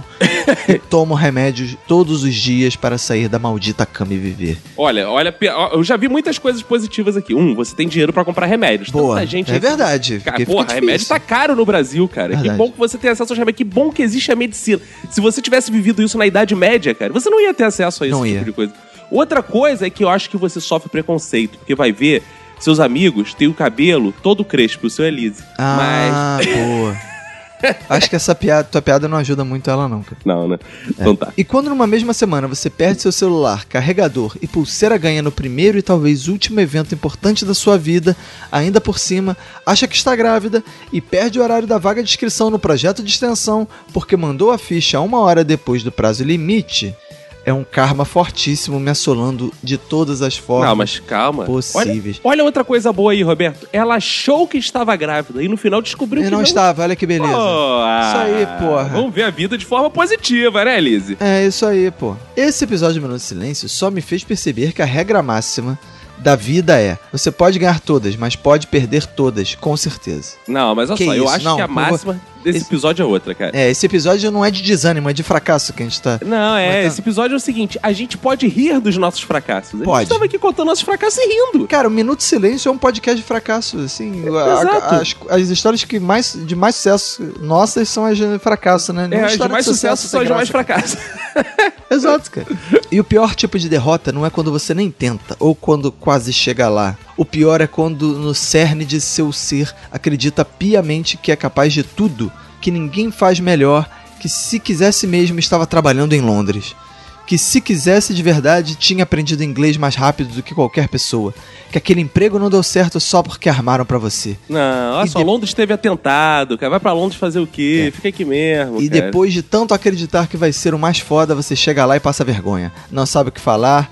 E nota que sua vida, suas conquistas e as coisas que você quer não te levam a nada mais do que ser só mais uma pessoa medíocre na multidão, sem talentos e sem excepcionalidade. Cara, eu tô com vontade de encerrar os feedbacks agora. Pode, cara? Não, cara, olha só. Quero terminar esse episódio, cara. Esse feedback é interessante pelo seguinte, que ela mostra... Com a visão dela, tá sendo muito exigente. Porque ela diz assim, milhares de pessoas na multidão. Ou seja, ela é igual a todo mundo. Que bom, cara. É, isso ela tava se achando diferentona, ela é igual a milhares. É, cara, isso diferente é que dá maior trabalho, cara. É, cara. É. Porra, eu tô vendo só coisas positivas aqui. É, isso cara. Aí. Se dar conta de que você não é parte do seleto grupo de pessoas que fazem qualquer diferença na vida de alguém. Faz a nossa, né? Esse meio aí. Fazendo aqui a nossa alegria no podcast. É aceitar que o maior fracasso somos nós mesmos. E quer saber, está tudo bem. A vida é uma porcaria. E por alguma insanidade somos motivados a viver. Seja pelo amor, seja pela família, seja pelo desejo de sermos notados. E não tem nada de errado em fracassar nisso. Recentemente tenho passado por um ciclo sem fim de derrotas e desgraças em que questionei seriamente se meu empenho em viver valia a pena. Se continuar tentando quando todas as coisas dão errado de todas as formas possíveis valia mesmo o esforço. E os episódios de Minuto de Silêncio foram meus momentos de paz nesses dias. Por isso quero deixar a todos vocês da bancada meu apreço pelo podcast e pelo carinho que tem pelos ouvintes. E a todos os ouvintes uma mensagem de motivação, porque todos nós estamos tentando chegar a algum lugar por algo ou por alguém. Ninguém vive só por si mesmo e em meio a todo fracasso e derrota da vida ainda existe algum motivo para continuar tentando, porque a vida é um lixo. Mas ainda é do caralho viver. Caralho, foi um final meio Bernardinho, assim. É, eu gostei. No final, tá bom. É, uma coisa, tinha que ter uma orquestra tocando, assim, sabe? É. Aquela música incidental, assim, subindo, né, no final. Que beleza. Eu acho, assim, que se a Daniela Elise, tá sentindo sozinha... Tá aí, porra, tá triste porque ela acha que só ela tem derrotas. Entra no grupo do WhatsApp do Minuto de Silêncio. Exato. Porque lá tem um monte de gente que tem um monte de derrota. Exato. Inclusive a gente. 21 97 589 6564. Exato, entendeu? Ali ela vai ver que tem muita gente pior que ela. Quer dizer, exato. É pior, melhor, né? Um grupo heterogêneo, né? Exato. Então ela pode ir lá participar, entendeu? Dividir lá suas experiências, exato, né? E rir dos outros também, né? Claro, importante. Vai lá no WhatsApp do Minuto, que é o CVV da Podosfera Brasileira. Isso aí. Valeu, beijos, Lizzy. Beijo.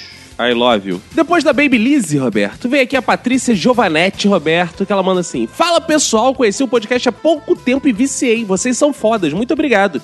Nesse último cast, Roberto, olha só, vocês falaram, no caso, foi o Fabiano, que o filho do Trujillo saiu em turnê com Metallica, mas na verdade foi com o Korn, Roberto. E canelada! O que não muda em nada o sentimento de fracasso. Quero ver a mensagem do Leonardo Formaggi, que, porra, mandou bonito no conteúdo, assim, na quantidade de texto, né? E ele diz: bem-fazeres, irmãos, como estão? Estamos bem. Sou Leonardo de Blumenau, Santa Catarina, sou estudante e, antes de tudo, este é meu primeiro e-mail a qualquer podcast. Que significa muito obrigado por escrever o primeiro e-mail para um podcast para escolher um minuto de silêncio. Muito obrigado. Boa. Em árabe, o lá, não o e-mail. Venho por mim e deixe enviar meu feedback sobre o episódio de fracassos, contando como fracassei em enviar feedbacks desde o episódio em que conheci o podcast no crossover com Praticamente Nada 05. Ah, a gente participou lá do Praticamente Nada. Isso, já ouvi 2 vezes todos os minutos de silêncio e, ao contrário do resto da minha vida, eu nunca fracasso em ouvir o episódio novo toda quarta-feira. Sempre me rendendo algumas risadas nesse período difícil da vida. Obrigado. Um abraço pra todos do Minuto Silêncio, o melhor podcast brasileiro. E Roberto, ela que vem sempre de táxi... Ou melhor, não vem sempre, ela que vem de táxi, né, Roberto? Ah, é? A Angélica Alves, Roberto. Ela fala, belo episódio, queridos. Eu sou extremamente familiarizada com o tema fracasso. Inclusive, posso resumir minha adolescência em... Uma vez teve bingo de cesta de chocolate no colégio e eu era tão tímida, que eu ganhei. Mas tive vergonha de gritar bingo e lá na frente receber o prêmio. Aí deixei pra outra pessoa ganhar. Ah, não, cara. Beijos, amo vocês. Merda. Olha, fiquei que beleza. E ela diz que vem aqui dar um pulo aqui no Rio de Janeiro em julho, Roberto. Olha que beleza. Aí. Então venha, vamos passear, vamos fazer a Acapulco com o polegar vermelho. Não, exatamente. Fazer o tour do Rio de Janeiro com o Minuto de Silêncio. Conheço o Complexo Alemão com o Minuto de Silêncio. Exato, e patrocinado pela Infinity Soluções e Turismo. Boa. Não, esse episódio eles não patrocinaram, a gente não pode falar o nome deles. Não. É. Corta isso na edição, hein, Roberto? Vê lá, hein? É. Vê lá, hein? Isso aí. Cara, agora vou ler a mensagem do Igor Rodrigues que diz: benfazejo, homenageadores que fracassam todo episódio na tentativa de fazer um minuto de silêncio. Eu estava ouvindo Minuto de Silêncio quando escuto sobre um certo show em Olaria City. Pensei agora, o fracasso começa. Um show do lado de fora de um bar que só vendia comidas de frutos do mar, que fica ao lado de um batalhão da PM, perto da Praça do Rato. Porra, Praça do Rato já diz que é o lugar, né? Mas ele não disse que os motoqueiros tinham uma média de 60 anos de idade e adolescentes que iam para beber cachaça ruim e só sabiam pedir músicas que o baterista não conseguia acompanhar, onde a roda punk estava mais para uma ciranda de colégio, as Harley, todas de segunda mão, e que no final o bar quase foi à falência, mas foi tão traumatizante que ele passou direto. Um abraço a todos, um câncer no cu pro Caco e um minuto de silêncio vai para Grilos. Pô, muito obrigado aí pelos bons desejos, né? Boa. E aqui vem ela, nossa gordurosinha Ana Elisa Baicon. Olha, Roberto. Mãe. Ah, cara, eu sou uma pessoa que fracassa bastante, mas tem uma história de fracasso profissional que aconteceu uma vez que eu tenho vergonha até hoje. Eu tava no começo da faculdade, 2005, e tinha uma vaga pra trabalhar fazendo direção de arte em uma gráfica. Desenhar cartaz, folheto, essas coisas. E não exigia nem muito conhecimento técnico, nem nada. Fui lá, fiz a entrevista e o cara me contratou na hora. A gráfica era bem pequena, bem simples e, na verdade, o dono da gráfica era um padre. E 98% dos materiais que a gráfica fazia era para a igreja. Cartazes de eventos, convite dos bingos, aqueles impressos para você acompanhar a missa, etc. E os outros 2% eram das pessoas que paravam ali na hora e, porventura, pediam alguma coisa. Ah, eu pensei que ela fosse falar, os outros 2% eram creches infantis, imagina. Nossa. No meu primeiro dia de trabalho, eu já tive que ficar com um brother pendurado no meu pescoço, fazendo cartão de visita pra mãe boleira dele, que queria porque queria dar um jeito de fazer caber em um papel 9x5, todos os sabores de bolo possíveis, com as respectivas fotos, endereço, telefone, enfim, tudo. Maravilha. Na real, até tipo aqueles hoje... caras que escrevem arroz, né? Grão de arroz, né? Exato. Por isso que tem zoom no programa lá, né, cara? Exato. O problema é como vai imprimir. Se ele vai imprimir... Na real, até hoje não sei por que aceitei o trabalho. Eu não tenho religião, nem gosto delas. Que isso, cara. Ô, que Deus esteja contigo. E odeio esse contato com uns clientes que sentam do nosso lado e ficam horas dirigindo a nossa arte. Sei que eu odiei a experiência. No segundo dia de trabalho, eu liguei lá e pedi pra falar com o cara que me contratou. Como ele não estava, deixei um recado. Então avisa ele que eu não vou mais. Beijo. Caraca! Isso aí. E nunca mais voltei. E o pior é que no dia anterior, o cara super tinha me apresentado pra todo mundo, explicado a história toda da gráfica, contado a história de vida de cada funcionário, aquela coisa de tentar entrosar um funcionário novo e tal. Até hoje eu passo na frente da gráfica e lembro e sinto vergonha. Caraca, que rebelde a Elisa Bacon, né, cara? É? Nossa, eu não sabia que ela era tão rebelde assim, não, Elisa Também Bacon. Não, cara. Poxa, caramba, é legal. Vou chamar o padre pra participar aqui, o padre dos balões, pra ele participar aqui um dia no nosso Minuto de Silêncio. Será um prazer recebê-lo e ouvir a versão dele da história também. Porque aqui todo mundo tem direito de resposta, né, Roberto? Isso aí. Cara, agora eu vou ler a mensagem do Thiago Storino, que diz: fala, Caco e Roberto, tudo mais de clique? Tudo Big Bang. Muito bom episódio sobre fracassos. Sempre que tem esse tipo de tema, eu me identifico bastante. E dessa vez não foi diferente. Assim como o Fabiano Albergaria, também nasci no dia 1º de abril e passei pelas mesmas coisas que ele comentou. Inclusive, todas as piadas que fizeram no programa eu já tinha ouvido. Minha avó, por exemplo, quando foi contar que tinha nascido, e ninguém acreditou nela. Fora que todo aniversário tinha que convencer as pessoas que era realmente verdade. Inclusive, já tive que mostrar identidade e ainda assim ficaram com o pé atrás, já que trabalho direto com Photoshop e poderia ter alterado. Ai, meu Deus. Enfim, não vou estender muito o e-mail, só queria mandar um abraço para o Fabiano e dizer que entendo o que ele passa. Um abraço do Thiago Storino. Muitas mensagens pro Fabiano, né? Fabiano é um sucesso. Aqui, feedback sobre fracasso, segundo Iago Lima, Roberto. Ele manda aqui, bem fazejos, queridos irmãos, o xerebe cantalabachua. Meu nome é Iago Lima, moro no Rio de Janeiro, no bairro de Inhaúma. Vamos se imitar? Primeiramente, queria dizer fora Temer. E, segundamente, fiquei muito feliz pelo lalala que recebi no feedback anterior. Você merece, boa, lindo. Vim contar uma das histórias de fracasso que aconteceu comigo na adolescência. Sempre que marcava algo pro meu aniversário, quase ninguém aparecia e, tristemente, até hoje, isso acontece. Mas teve um aniversário que marquei de encontrar todos os meus amigos no Norte Shopping. E nesse todos foram.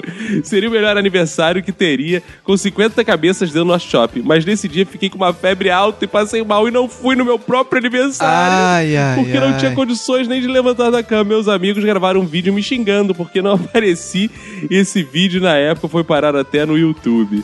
Agora, para terminar, queria deixar um beijão novamente pra Verinha, que, como eu disse no e-mail anterior, ela também é de virgem, como eu, e fico rindo muito quando ela participa, pois tenho muitas ideias e opiniões igual a ela. Olha, cara! Olha aí, cara! Beijão novamente também para todos vocês que fazem meus dias mais felizes e nos esbarramos por aí. Então, bora fechar? Beijos e labachúria! Até a próxima! Boa! Cara, agora eu vou ler a mensagem do Matheus Kovalhauskas, que diz: bem-fazejos, queridos hosts desse sucesso de audiência, que é o Minuto de Silêncio. Fracasso é assunto que rende, mas vou me ater às situações que me identifiquei no episódio.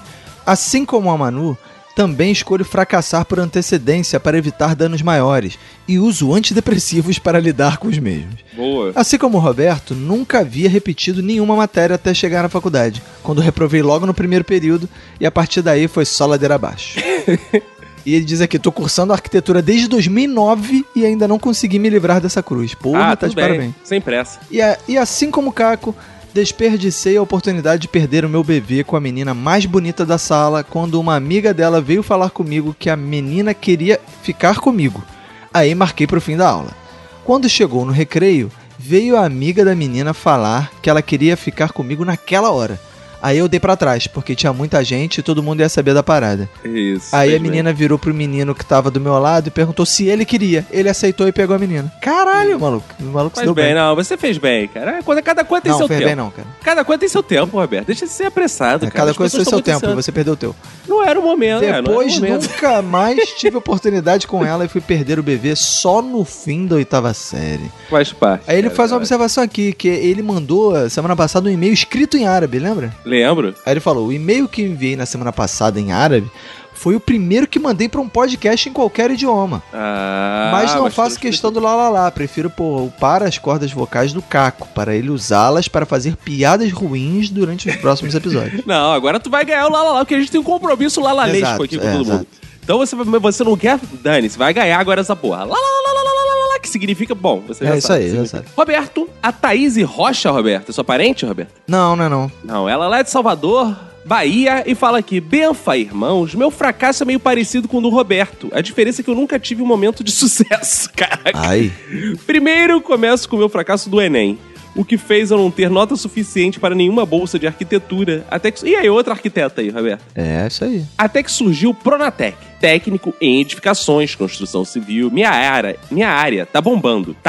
Entrei no sucesso e terminei na crise. Aí, Roberto? É, não consegui nem um estágiozinho. Graças ao pai, ele não era obrigatório. O pior de tudo é que no passado era o nerd de hoje, é o cara rico de amanhã.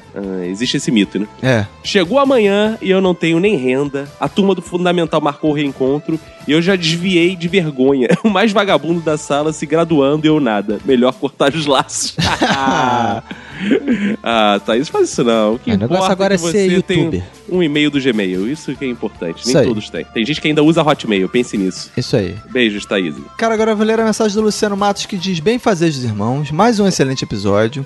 Quanto ao fracasso, a minha vida é cheia deles.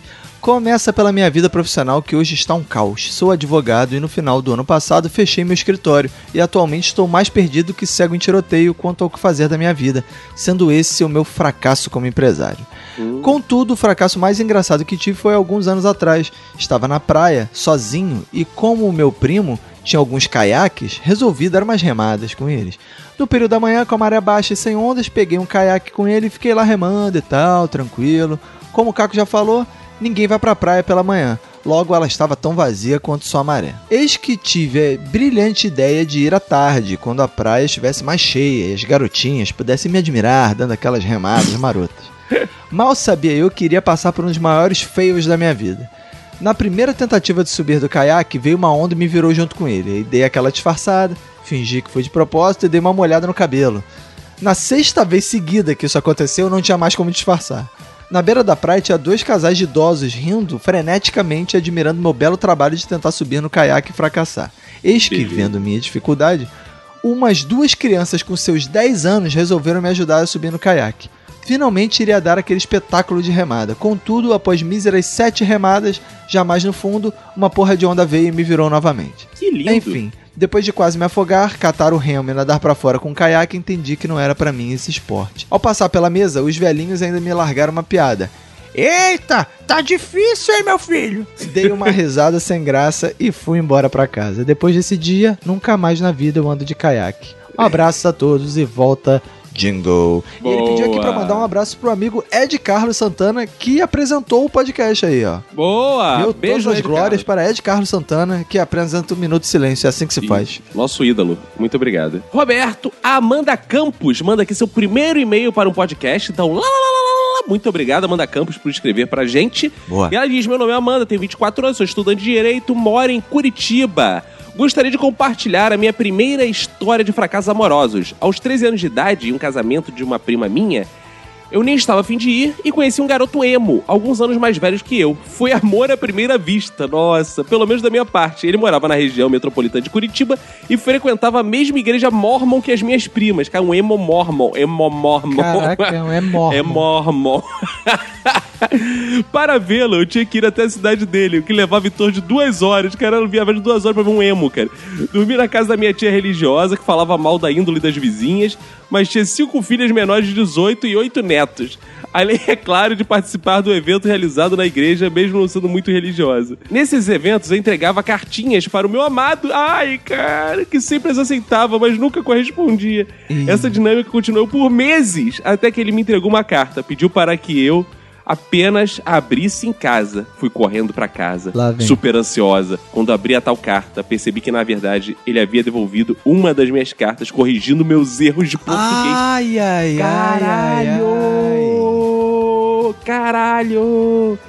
Caralho! Depois de alguns anos, voltamos a nos falar e atualmente somos amigos. Que isso, cara? Ele tem 29 anos, não quer trabalhar, não sabe o que quer fazer da vida e ainda faz cosplay e eventos de anime. Não, isso é fracasso. Eu acho que no fim não fui tão fracassado, não foi mesmo não, cara. Beijos e obrigado. Caralho, que história, cara. Isso aí. Cara, agora vou ler a mensagem do Nicolas Araújo que diz: Olá, caros amigos do Minuto de Silêncio. Venho parabenizar por mais um ótimo episódio, me desculpar por não ter enviado feedback no episódio anterior. Mas esses 2 episódios valeram para contar o meu primeiro beijo e de como ele foi o meu fracasso.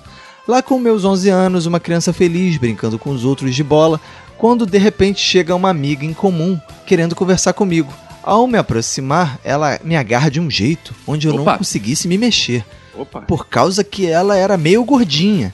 E diz a seguinte frase: me beije ou te sufoco. Que é isso? Neguei de início, até chorei para que isso não acontecesse. Até que fui convencido pelos meus colegas de beijá-la logo para que voltássemos a brincar. Logo dei o meu primeiro beijo. Depois do acontecido, fui motivo de zoeira por ter beijado a menina mais feia do bairro, sendo um dos meus fracassos. pois queria que fosse com a menina que gostava no colégio. Ah. Bom, essa foi minha história. Continue assim com esse ótimo podcast. Um abraço a todos do Nicolas de Araújo. E aqui vem o Mr. Morgan, que ele bota no título melhor que suco de laranja, então foi ele provavelmente lá que deixou no iTunes. Ah, ele botou, né? No iTunes também, é importante, participa. Ele diz aqui que você tem a voz que parece o dublador do Adam Sandler, já não é o primeiro. Cara, não é a primeira pessoa que fala isso. Não, enfim. Uns 4 ou 5 pessoas já falaram isso, cara. É, enfim, se as empresas de dublagem quiserem um dublador pro Adam Sandler mais barato do que eles estão pagando. Exato. Aí, vem... Não, e vai que esse cara morre aí, você pode assumir o lugar dele, né? E vai que eu sou convidado pra participar do Nerdcast, né? Porque eles gostam de dublador, né? É. Agora, eu não sei o seguinte, como é que é essa voz? Que eu já não vejo os filmes da dança no original, imagina dublado. Exato, é. Aliás, isso é uma coisa curiosa dessa geração nova, né?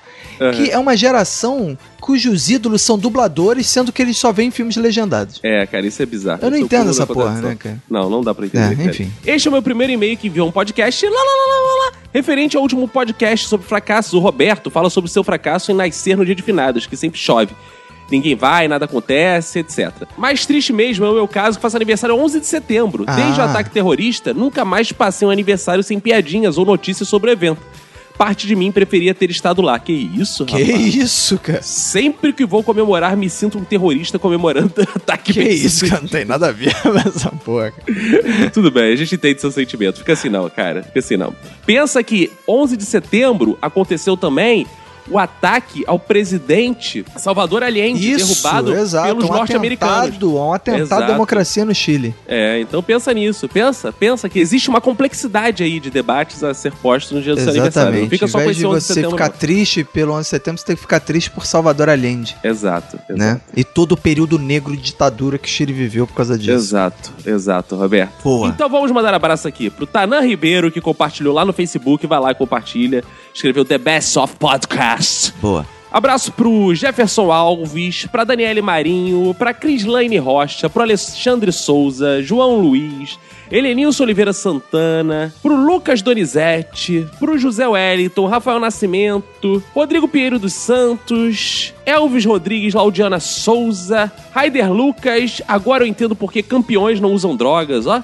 A Thaisa Maica, que colocou aqui um comentário muito simpático, Roberto. Sábado, madrugada, chuva, nada melhor que ouvir o episódio do Minuto de Silêncio. Excelente. Juliana Itikawa e Mike Alexander, muito obrigado por espalhar nossa palavra, compartilhando no Facebook. E agora acabou, Roberto. Acabou-se tudo, né, cara? Acabou-se tudo. Então vambora? Vambora. É isso aí, um abraço pra você e pra quem for da sua família. Pega e se cuida muito.